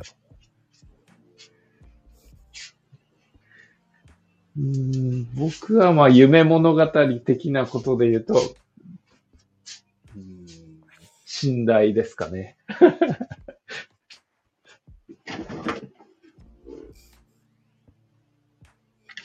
でも俺ね、無理なく、普通に素直に入れるっていうのが価値観が合うっていうことだと思う。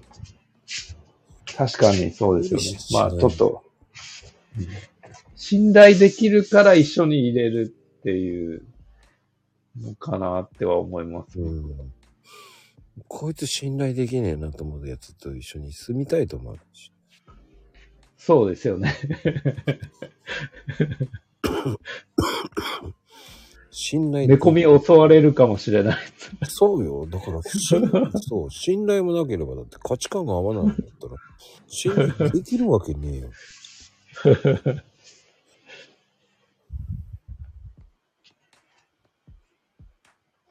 そもそも論よ。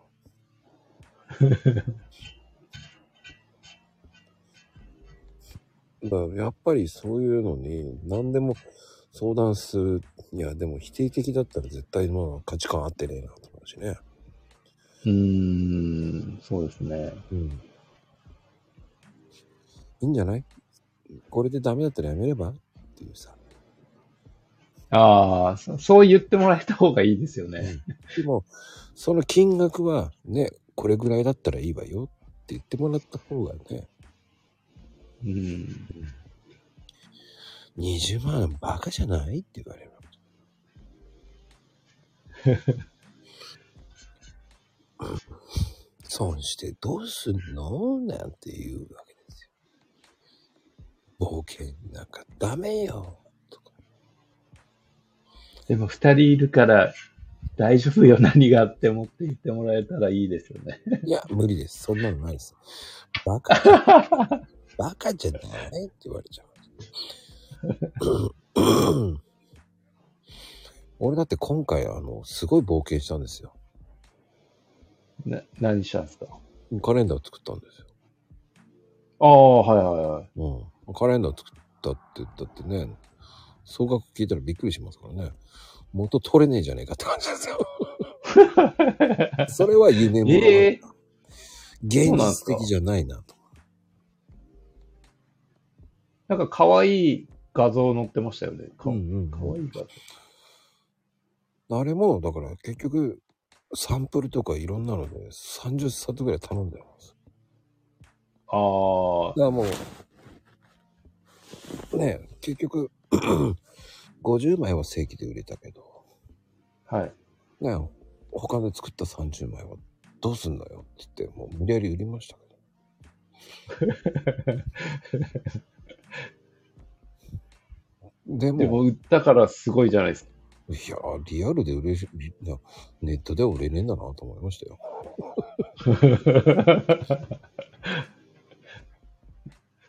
もうやっぱそのリアルで売った販売力がすごい。まあでもあと2冊残ってるんですよね。2冊どう売ろうかと思ってます。まあね、宮崎に送りつけちゃえばもういいんですけど、勝手に金額これですって送っちゃえばいいんですよ。買うわよ。勝手に送りつけちゃうもんね。全部送りつけちゃえばいいんですよ、宮崎に。すいません、集金ですって言えばいいだけですからね。そう、勝手に送りつけますから。でもそれでも80枚ですから。80枚ですか。全部で80枚作ったんですか。そうです。ああ。それと卓上がだから、はい、サンプルで作ったのが20枚だとまだ20枚あるってことですか。ああ、もう終わりましたよ。ああ、終わった。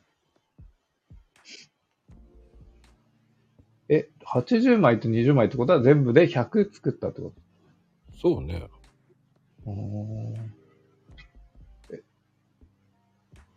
で、結構かかったんですか。うん、かかってる。なんか切実ですね。でもほら、卓上はカウントしてないからね。ああ。だって実際に売ってないからね、あれは。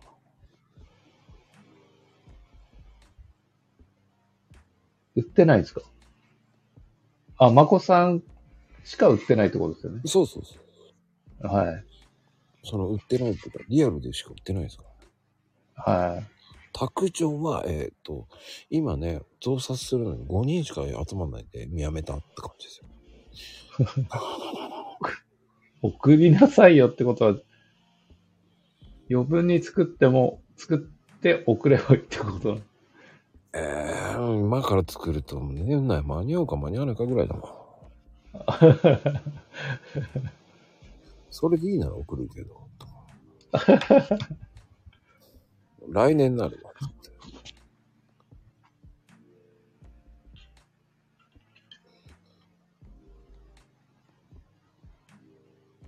うん、卓上でも、卓上はまた違う世界観。新作はね、1、2、3、4、5、5個新しくまた作りましたけどね。うん。うん全く5種類。そう。5ヶ月分ぐらい違うんですよ。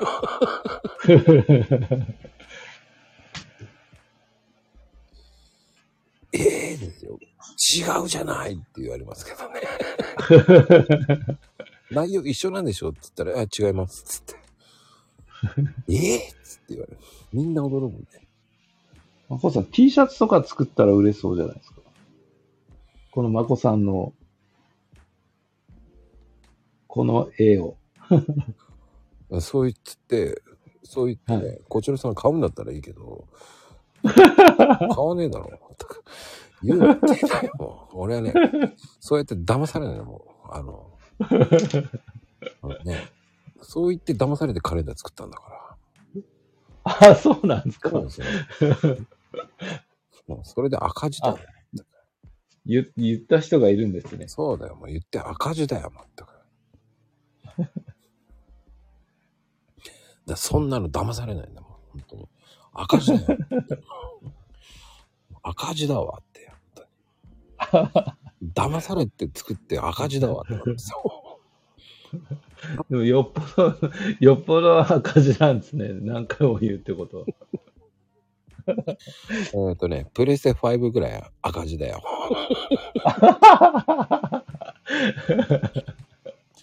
プレステ5買えるんだよ、まったく。プレステ5買った方が良かったわって思う。勉強代ですね、これは。ほんとびっくりするわ。やってもやっても赤字なんですよ。あと3、最低でもあと30枚売ってたら、やっぱ黒字になったと思う。ああ、30枚。難しいよ。時期が難しいからね。まあ、年末ってことですか。そう。あ、でもね、本当質にこだわっちゃったんだよ。ああ、そうなんですね。もう採算度外視。ちびまく、トートバッグ、グラス、マグカップ。絶対騙されないな。もうこれ以上。MacBook になるわ、今度。騙されねえよ。騙されない。MacBook ぐらいになるわ、本当に。そしたら。エコバッグ売れるんじゃないですか、エコバッグ。騙されない。買うの、本当に。エコバッグってなんか需要ありそうじゃないですか。もうこちらさん売りつけるよ、本当に。言って本人買わせるからね、俺は本当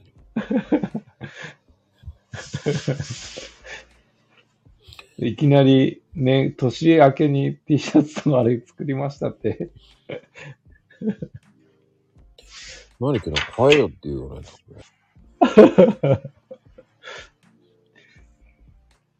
何言ってんの、買えよって。なんかオリジナル作りたいな。言っただろうって言って。まこさん、どこで作ってるんですか？いろんな、今回は5社。5社？うん。5社にいるんですよ。はい。ここならとか、クラウドワークスで見つけたとかじゃなくて、そういう専門業者ですか？うん、印刷業者。ああ、そう。印刷業者と話して。本格的ですね、結構。そうでもない。専門店じゃないよね。ちゃんとした印刷業者。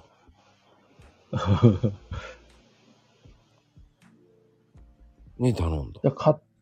型作ったってことですか？なんか印刷の。だからサンプル10枚10枚10枚って3回頼んで30です。おー。なるほど。トータルで言ったら結構ね。いや、まともな業者をでサンプルはね、5冊全部データ5社に送って、1冊ずつ。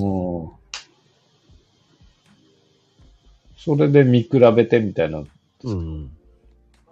で、そのうち3業者を同じやつ、はい、じゃあ10ずって作って、って。はい。で、30でしょ。失敗した。高えな、これ、と思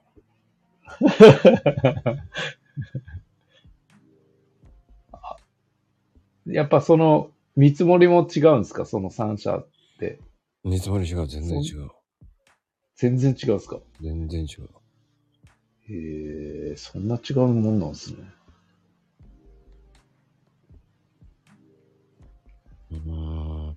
最終的には50冊は一緒にしましたよ、最後。これだーと。でもほら、その、なんだろうね、リングとかなんかこだわったところが、なんかほら、わかる？リングがちゃんとしっかりしてないやつとかあるでしょ。はいはい。なんでここ惜しいなとか。で印刷も、うん、チャッチーな。もうちょっと活かせようと思います。で1冊作ったから10冊はいいかなと思った。はいはい。10冊作った時にちょっとおかしいんだよね。ちょっとおかしいところが。10冊も作ってからみたいな。だから要は1冊作って10冊も同じだったらいいじゃん。はい、はい。ね、そのうち2社はちょっと違うのよ。ああ、うん。ちょっと色が悪いとかわかるでしょ、ちょっと。はいはい。ああ。そう、やっぱ難しいんですね、そういうの作るの。そう。みんなして紙の家使いすぎたんじゃない？買った人はみんな言うよね。ああ、やっぱ、じゃあそれだけ質にこだわったってことですね。違うの。あれ？再現性がひどかったんだよ。ツヤツヤの方が綺麗になっちゃう。再現性がひどかった。印刷会社が紙の質が良ければやっぱ印刷綺麗、はい、はいはいはい。だから持った瞬間にわあいいなーっていうのと、はい。っていうのと、はい。っていうこうちょっと色が違うんだよね。まあ微妙に。そうそうそうそう。でも最初からそれだったらわかんないんだけど。比較しちゃうとわかるんだよ。ああ、なるほど。だ3冊見比べたら絶対わかるんだよ。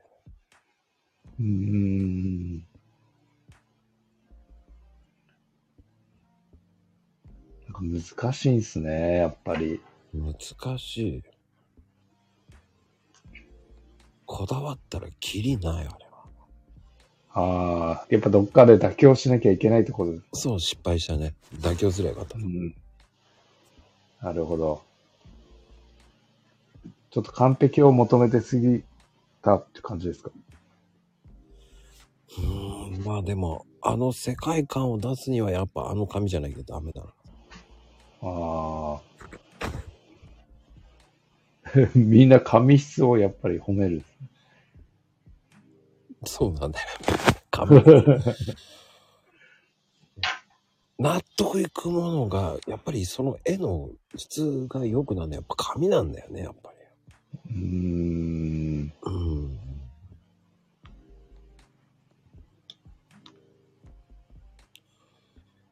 やっぱりその方がクオリティ高いもんねだから。そうですね。もう来年はもう9月から販売してると思う。もう第2弾はもう決まってるんですね。うん、もうこちらさんにも売りつけるからな。わかりました。もう100冊作ってやれと思って。9月から。100冊。ああ、今回も一緒ですね、100冊。もう業者選びが大変ですよね、その前に。いや、もうそこ、もうここでいいやと思った。あ、今回のとこで。もう。ああ、なるほど、なるほど。もう、来年用にもう作っていくしかないと思う。なるほど。これ、マッコさんのこのアイコンのなんかいろんな動きがあると面白いです。あ、動きあるよ。で、作るんですか？うん。ああ、いいですね。あ、でもね、七さん知らないかもしれないけど、卓上カレンダーは、まるっきり画像が違うんですよ。5ヶ月ぐらい違うんですよ、ものが。全く違うんですよ、卓上の。おう。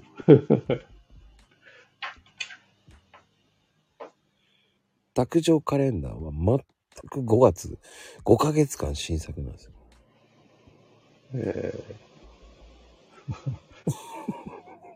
英語になった。なぜって言ってもね、この質だったらこれでいいだろうっていう、出してみようとか、そういう感じで出したんです。まあ、何だっていいやもうほっとこう。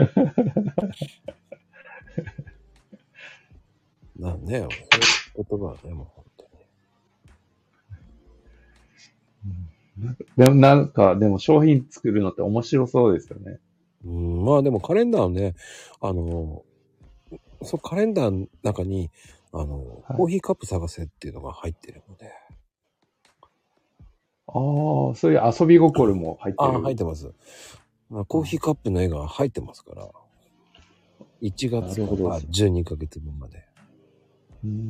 全部入ってるので。なるほど。うん。それを探すのも楽しみとか言ってましたね。ああ。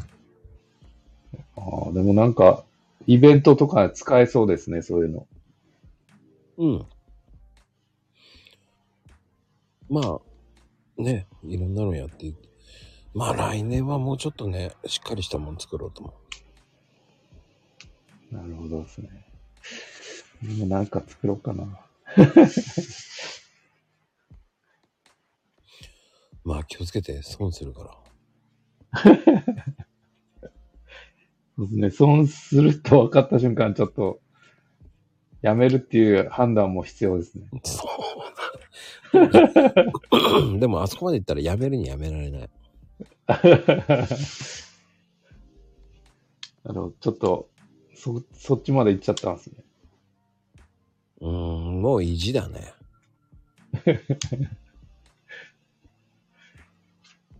なるほどですね。ね、今年失敗してもいいと思った。来年成功すればいいんだと。なるほど。うん。素晴らしい考えだと思います。そのために来年これだけ投資したんだ。女性と一緒だよ。投資したと思える。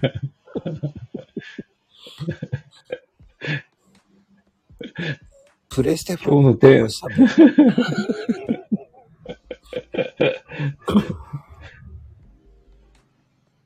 今日のキーワードは投資です。そう。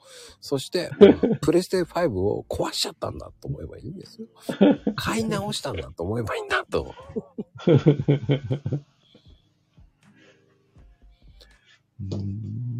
投資ですよ。キャップ。なんでも。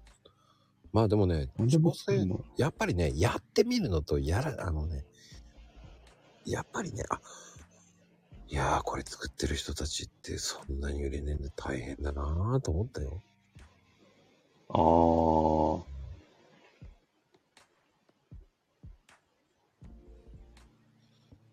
だからね、はい。いや、ここまで大変だったんだと思ったもん。卓上カレンダーですね。いや、卓上もそうだし、壁掛けカレンダー。壁掛けがだから80で。あ、壁掛けもあったんですかね。壁掛けがスタートだからね。ああ、壁掛け。投げて壊しちゃったと思う。ああ。プレス5ね。できるわけないだろうって言いたいけどね。まゆみちゃんじゃない。この方、携帯電話投げちゃう。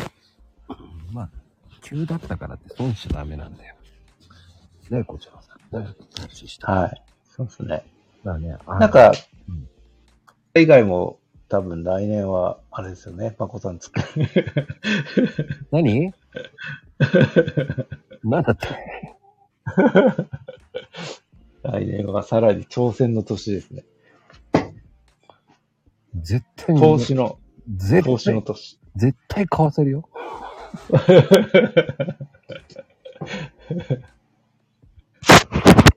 来年もファイトとかわけわかんない。もうね、決めた。6月から作ります。っ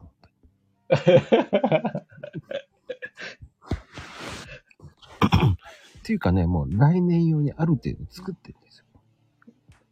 あ、もう作ってるんですか？ベースはもう作ってる。だから手動が早めたから他のことも、だからね、俺をどんだけ損させる気なんだって言いたいよね。まさか NFT とか作るんじゃないですよね。作んないよ。もう勝手にデジタル化。特にイッチとか勝手に売りつけて勝手に徴収するのも富士ちゃんとかね、北海道に勝手に送ってね。5冊送ったんでノルマですっつってね。そういうことを言うとね、もう速攻ね、もう送って、もう強制で入金してくれないと困りますって言ってね。新手の業者みたいな。ちゃんともう今、証拠を今取ってるからね、今、買うよって言ってるから、でも、ちゃんと証拠と今、写真撮ってますからね。買うって書いてあったじゃないかって言ってね。もう証拠じゃん。もうイッチも、ああ、買うやって言ってるからね。もう証拠だもん、証拠。確かなる証拠ですよ。言った。言ったって。言ったですよ。もう送りつけ商法ですよね。いいよ、送り返してくれてもいいよって言って、着払いでねって。集金、請求しますよ、請求。請求書送りつけますよ。でも楽しみが増えましたね。どんな？商品を作るってもう、ある意味イベントが一個もう決まってるわけじゃないですか。うん、こちらさん絶対買わせるよ、今回、次。言ったんだ。6月ですか？違うよ。次、今度、もうね、言ったんだから、T シャツ作ったら絶対売らせるからね。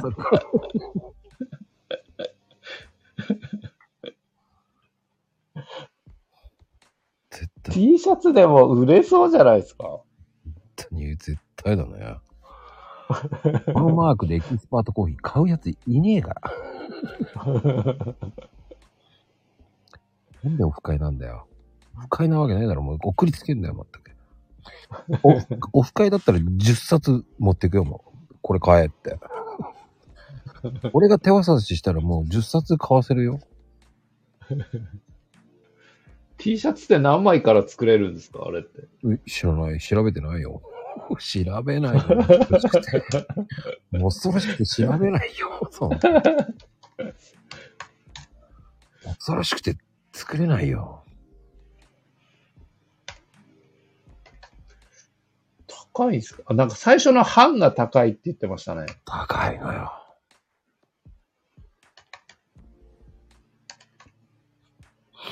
高い。高いですかね。騙されて食っちゃいけねえ。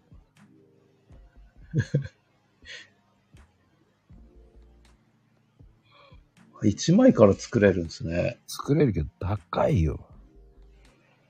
1枚で1000円。高いですね。1枚作るの1000円。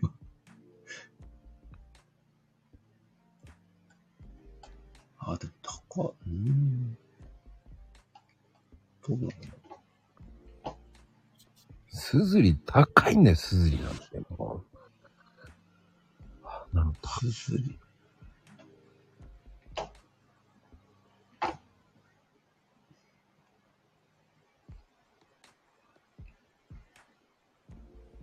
まあ来年はブルゾンジャケットを作ります。で、こちらさんに。ブ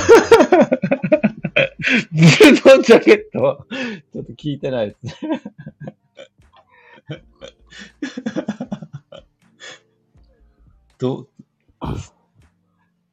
ブルゾンジャケットはちょっと金かかりすぎじゃないですか。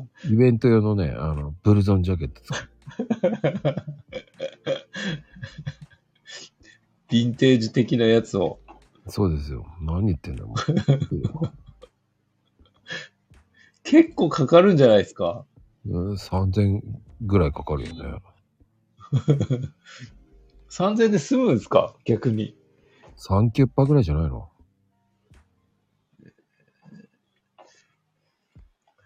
なんかマコさん質にこだわりそうだからな。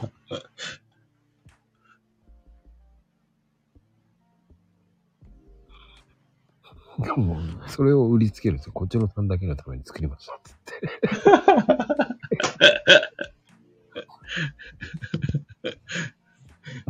1枚にめっちゃ金かかりそうですね。いや、もう、ガムテープで貼ってるかもしんないけど。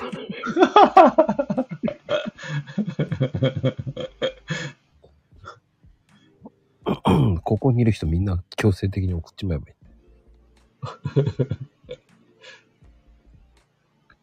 逆にもう、売ってしまうんだもん、勝手に。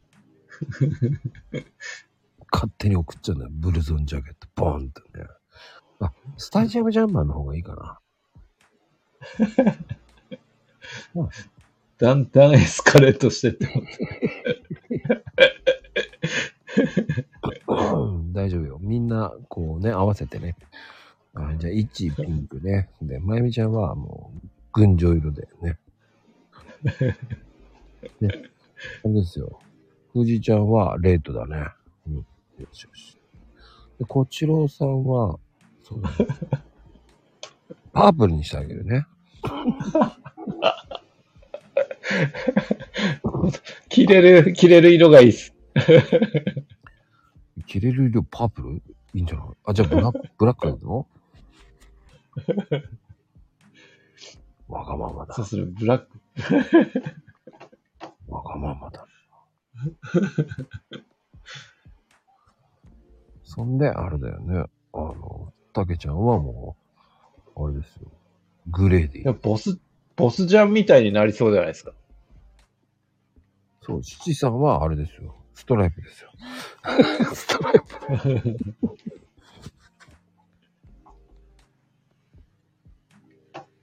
ま、ね、1、2、3、4、5、6、7、8、9着ぐらい作りますよ、それ全部。送りつける。ちょっとボスジャンをパクって作っていただければ。いや、ボスじゃないです。マコジャンですよ。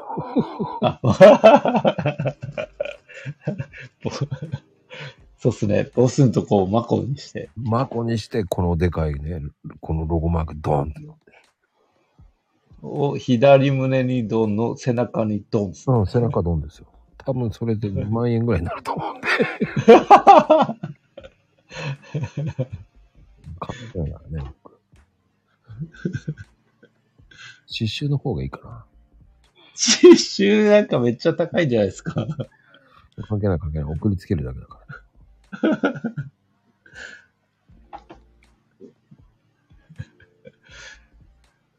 来年の冬。まこちゃんですよ。流行るかもしれないですね。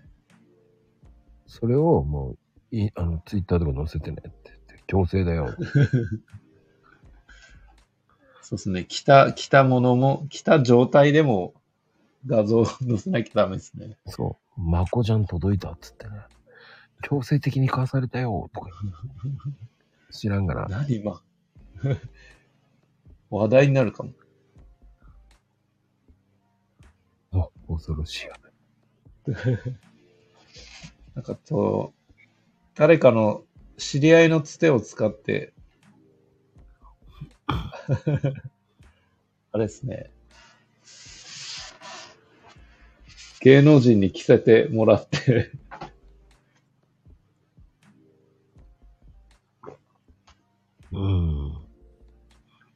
話題になるかもしれないですね。なんないよ。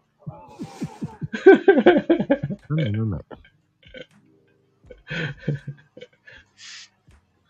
そうだ、コーヒー飲もうぜって感じで書いてあ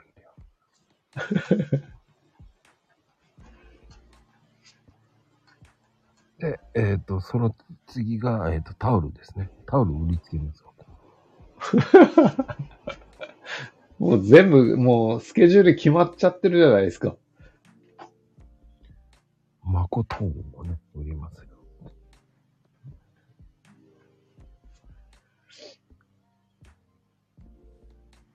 枕、あ、言っちゃった。何枚あってもってボロボロにされても困るんだ。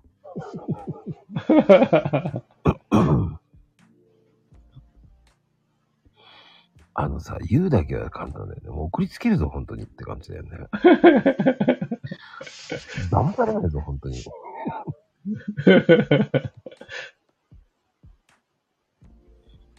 当に結構適当に言ってるけどね、みんなね。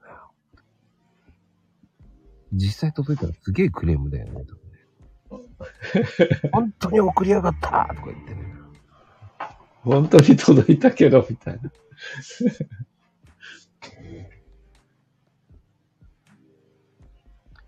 ね、新手の詐欺だと間違えられちゃいますけどね。全身マコブランド。そんなもう完全にマコラじゃないですか。ね、ありがたいですね。はい。いや、もうエプロンも作ってるんだったら。エプロンいいじゃないですか。買うね、よし。エプロン。もうほら、こちろさんどんどん買ってくれるな。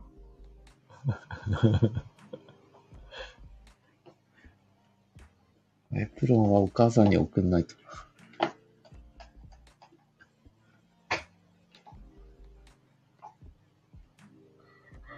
そうか、本当に買うんだね。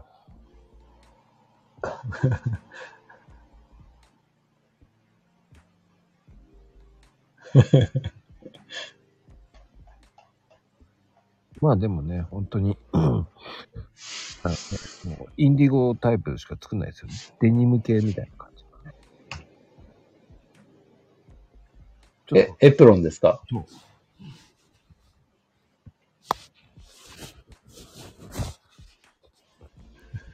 そう。ありがた迷惑なサインをね書いといたら、こちろうさんマジックね。こちろうさんへってマコよりって書いてサイン入りでね送る。みんなに勝手に送るんで、サイン入りでね。そしたらちょっと浅草芸人の人に来てもらいますよ、あの舞台で。エプロンおかしいエプロン。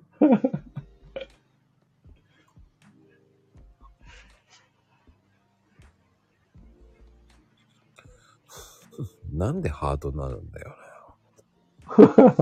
悪意があるよね、本当に。本当だよね。で、書いたら怪しい。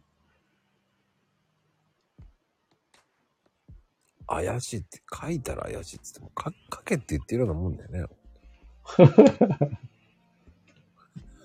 まあ、ここにいる人全部売りつけてやると思う。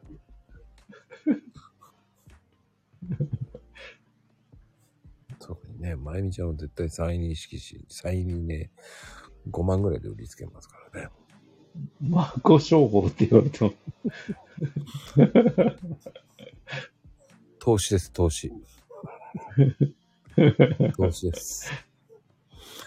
まゆみちゃんは僕に投資をしてくれるんですよ。投資ですよ。さんも投資してくれるしね。ありがとうございます。1は、うん、3万までだったら投資するとかわからないのも出てますけどね。金額提示付き、ね、そっちの投資じゃないんですよね。つけてみるって。富士ちゃんは北海道まで送ってくれるなら OK と。スケスケなんだな。その投資ってわかんないな。スケたものを送れって言ってんのかな。シーズルか。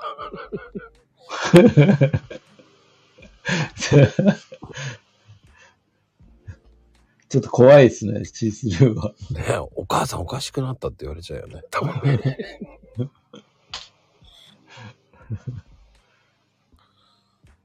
なんでマコって書いてあるシースルー着てんだよって言われるよね。いいんじゃないの、一回連れて行かれた方がいいかもしれませんよ、まゆみちゃん。投資になってるから透けてるからね。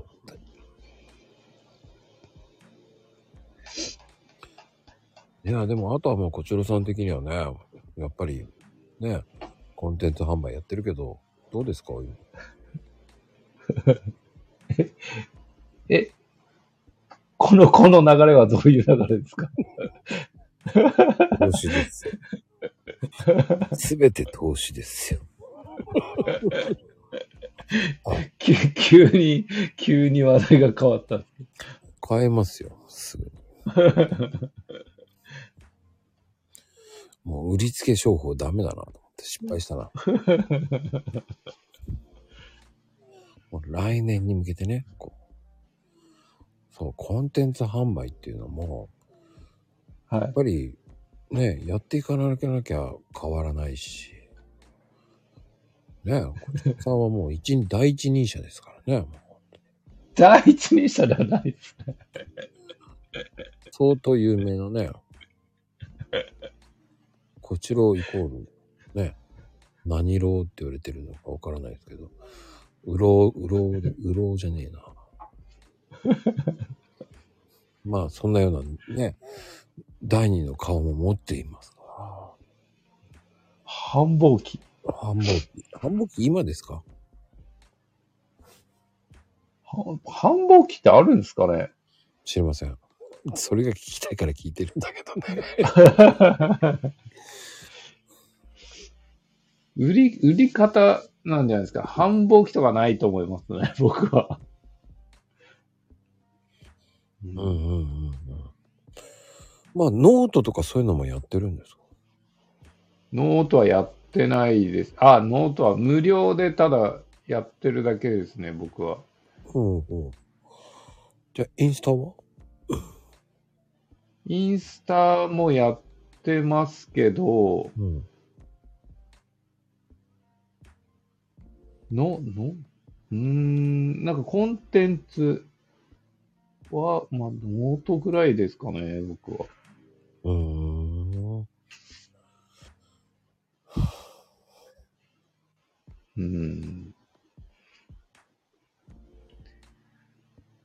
ですね。なんか TikTok のコンテンツ作りたいなっていうのはありますけど、僕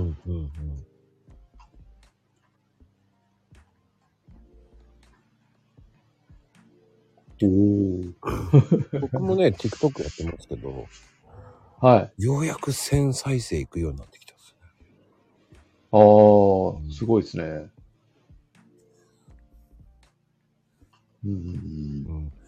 でもやっぱり必死にねいかないとダメだしね。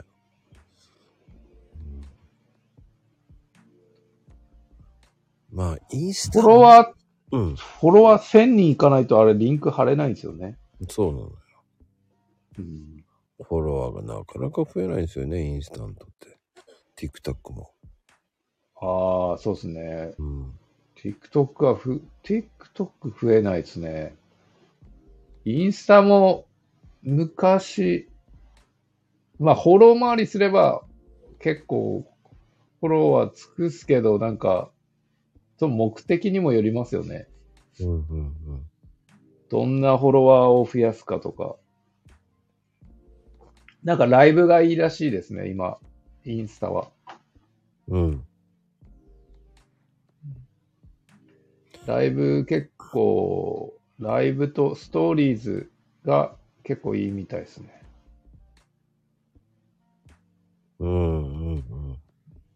トーリーズを使ってローンチして、って言って、ライブでなんか、人間味を出していくみたいな。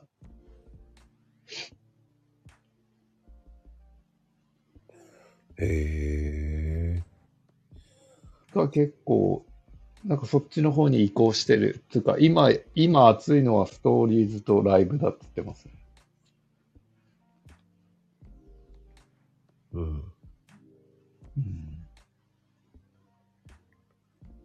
で、TikTok は、なんでしょう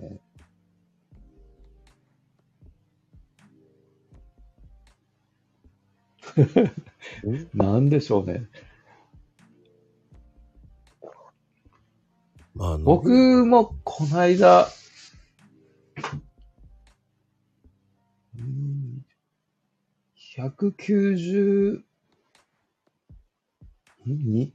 190K ぐらいいったっすね、動画。おお。で、フォロワーは増えたの？すごい。300とか5000とか。フォロワー今2000。インスタ2000、すげえな。2500ぐらいいったっすね。なんか、その190K 回ったやつで、多分1000人ぐらい増えたんですよね。ってことは今、こちろさんのインスタ行けば、勝手にどんどんそこから根こそぎ、フォロワーさんを根こそぎ取っちゃえばいいので。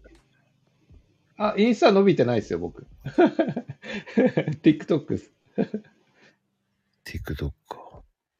はい。インスタは、ちょっと僕、今、新しいのを作って、それは、あんまりフォロワー伸びてないですけど、以前、やったやつは、3000とか、あるっすけど、なんかあんまりもう更新してないやつですね、今、それは。増えてんの。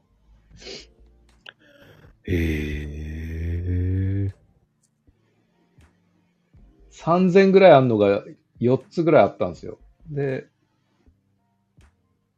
4つアカウントを運用してて。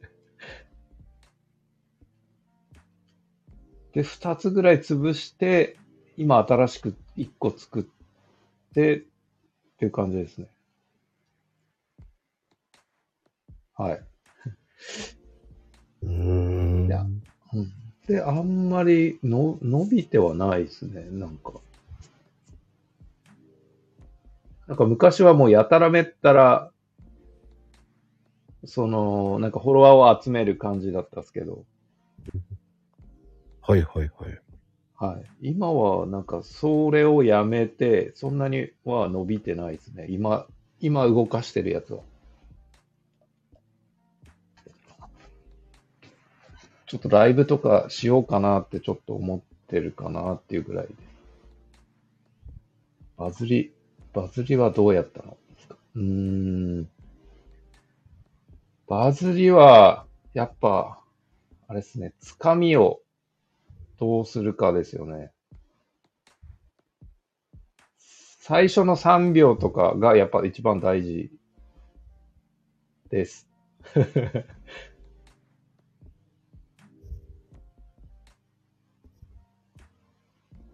はい。そっか。まあ何でもそうだと思うんですけど、全部の SNS に共通してるのはやっぱり滞在時間ですよね。優遇されるには。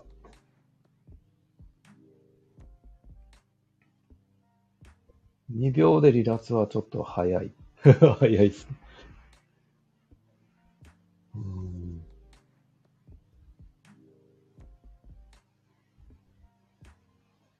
どういう発信するかにもよると思うんですよね、でも。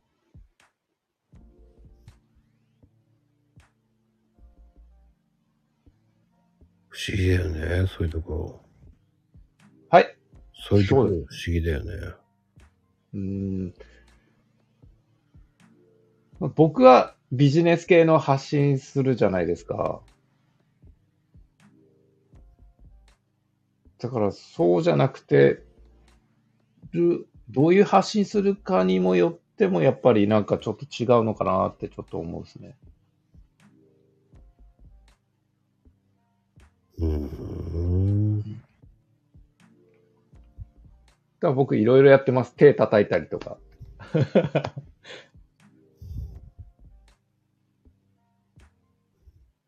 あ、お弁当か。うん。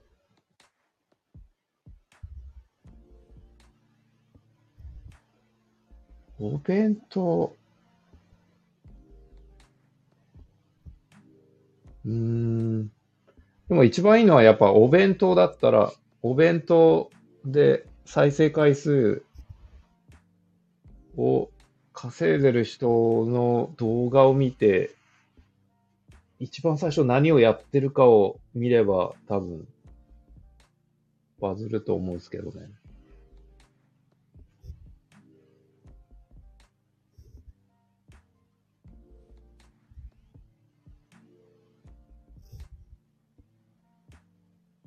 で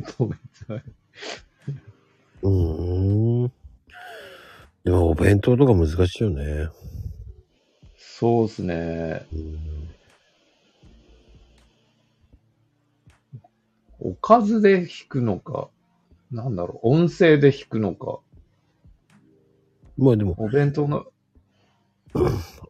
両方やっちゃえばいいんじゃないんだったら。両方。早食いお弁当。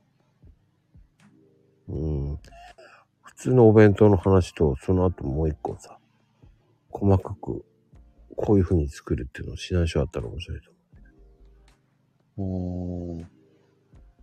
なんかお弁当の作る動画を撮ってるってことなんですかね。うん。こう出来上がってるけど持っていくような感じ。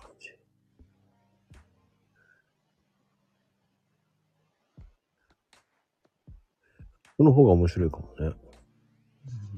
なんか誰にでも作れる、私にでもできそうなお弁当とか、なんだろうな。なんつったらいいの？作りながら思いを。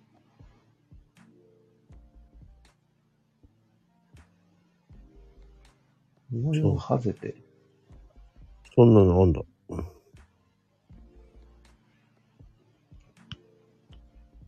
いろんなのあるね。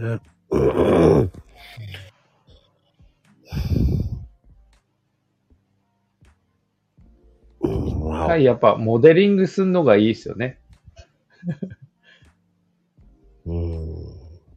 モデリングして伸びたら、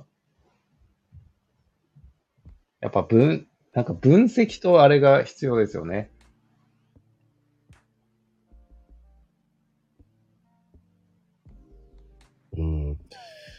まあでもいろんなこと挑戦するのもありだと思うよ。なんかやってみるのもありですけど、ジャンルで何が伸びてんのかっていうのを調べといた方が、まあ、手っ取り早いですよね、伸ばすんだったら。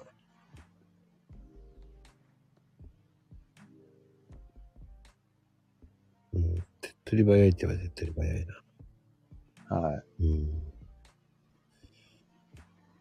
まあでも、そう、七さんいいこと言う。毎日コツコツやったもん勝ちだよ。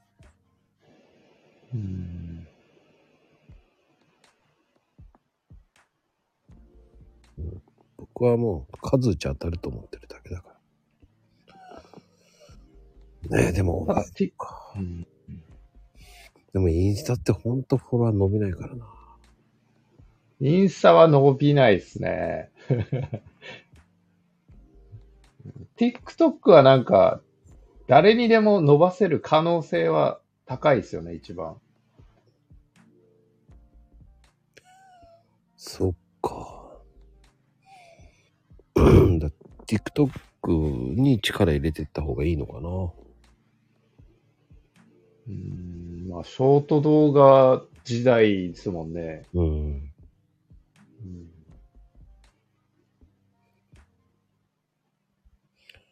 みんな伸びてんだ。へえ、俺全然伸びてねえんだけどな。インスタっすか？インスタもそうだけど、TikTok も。最初の3投稿は優遇されるじゃないですか。もうとっくに終わってますよ、最初の3投稿。そんで、レコメンド機能がめちゃくちゃすごいんですよね、TikTok って。レコメンドって何？要は、こう、例えば、お気に入り機能みたいな、なんか、僕が例えば、まこさんが例えばコーヒーのことを検索すると、コーヒーのあればっかり出てくる、じゃないですか、TikTok って。それがレコメンド機能が、優れてるっていうか。なので、なんていうんですかね、誰にでもチャンスがあるっていうか。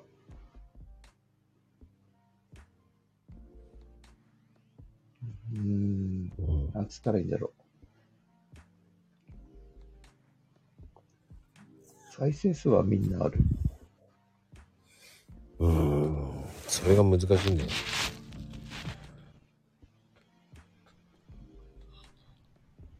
でもさ、1分以上にしないといけないんだよね。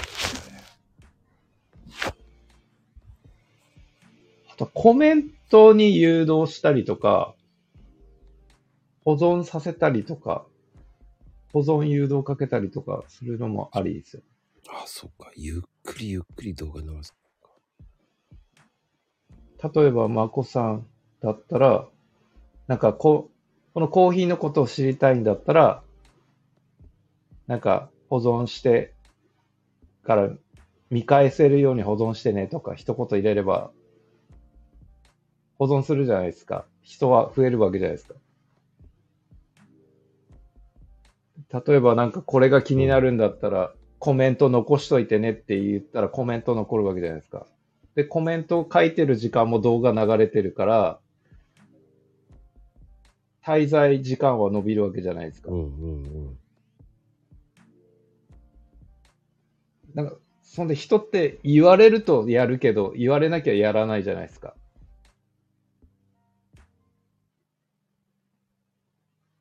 それでも伸びる要素ではあると思う。で、コメントの中で勝手にこう、たまに炎上する場合もあるんです。なんかみんなで意見言い合ったりとか、でどんどん伸び、でその言い合ってる時間も結局は主張一律になって伸びていくっていうパターンもあるんです。そうです。1分以上の動画は推進してて、1分以上の動画だと課金対象になるんですよね、今度。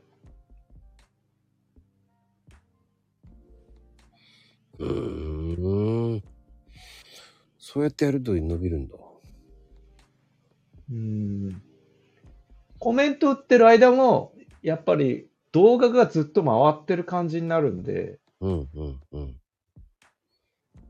視聴維持率とか視聴時間が要は伸びますよね。で、結局だと TikTok 側からすると優秀なクリエイターっていう認識になってくるんですよ。滞在させてること自体が優秀じゃないですか。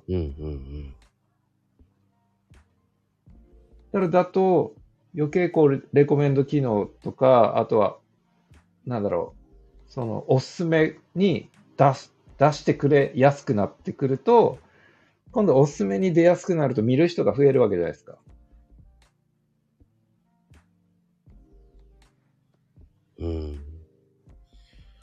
難しいところだな、やっぱりそういうふうに考えると。インスタのよりか、TikTok の方がフォロワーは伸びそうだね。今の話。そうですね。あと、プロモート機能が結構安いです、今。まだ出始めてるんで。なんすかプロモート機能って。要は、なんだろう、広告費、有料広告費みたいな感じなんですけど。何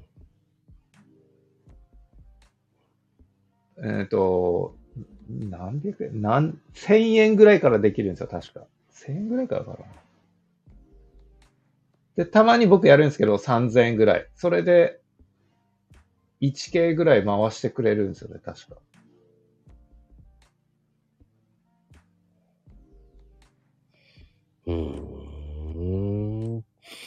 なんか、最後の方は勉強になったな。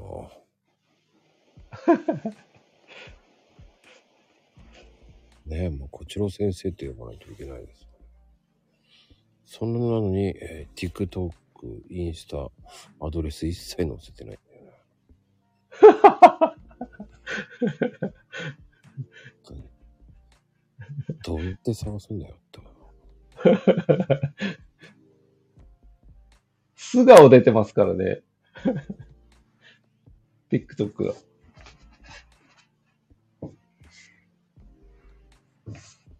なんかちょっと恥ずかしい。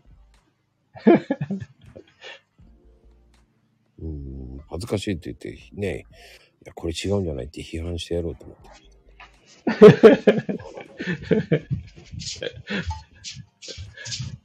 でも僕最初ひどかったですからね、だいぶ。普通最低でも200は回るじゃないですか。200、300とかしか回んなかったんですよ、最初の頃は。今はなんとか安定して、3000以上は回ってるかなとは思うんですけど。3000すげえな。そうです。あとは、なんか、なんだろうな。ビジネスの発信なら、アドバイスできるんですけど、なんか他のやつだとなんか違うのかなって思っちゃうじゃないですか。全身黒のパーカーでとかね。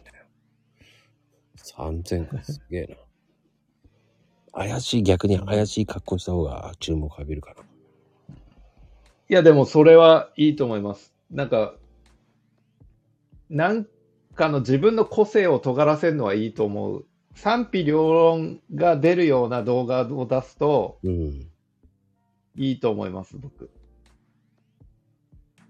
なんか癖の強い、結構伸びてる人って癖の強い人じゃないですか。多分。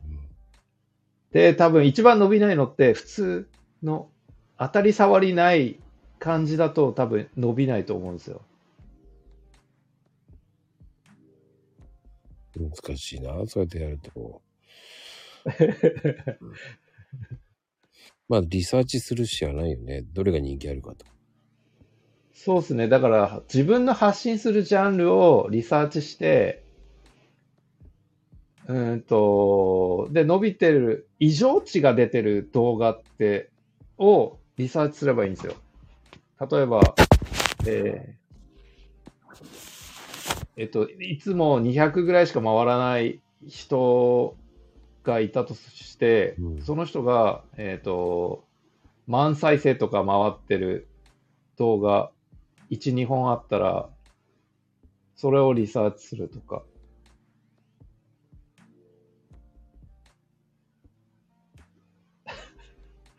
言ってる意味わかりますかね。なんとなく。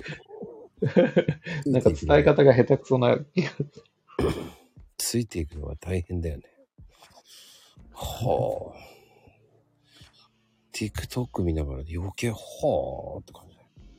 はぁ。なんか個性を尖らせる人が結構伸びますね。よし。俺いつもくだらない動画しか流してないからな。すごい偏った方がいい。ですね。ああ、じゃあ偏るか。とことん入れちゃうか、とことん偏った方がいいと思います、僕は。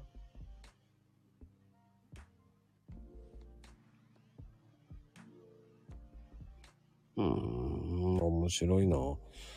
タイトル入れるっていうのもありなんだね。タイトル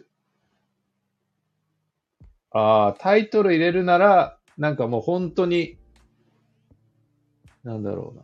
常識の破壊してるタイトルとか。例えば、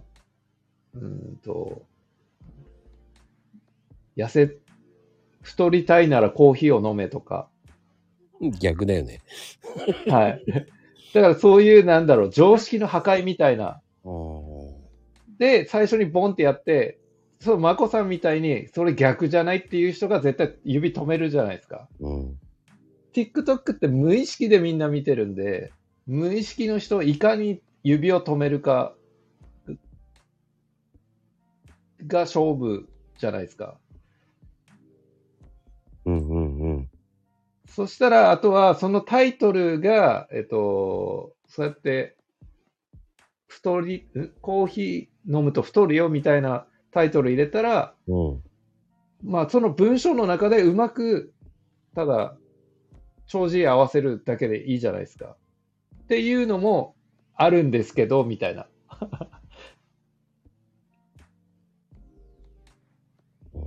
なんだろう、うまくこう話を合わせてって、最後に、実際は違う結末で終わってもいいわけですよ。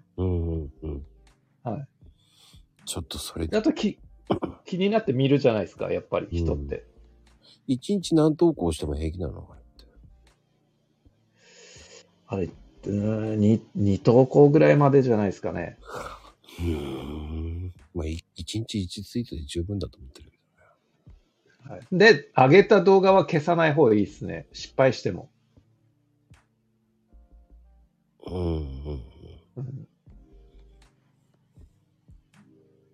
ちょっと評価が下がると思うんで、すぐ上げてすぐ消しちゃうと、なんか怪しいアカウントだって認識されちゃうんで。気をつけなきゃ。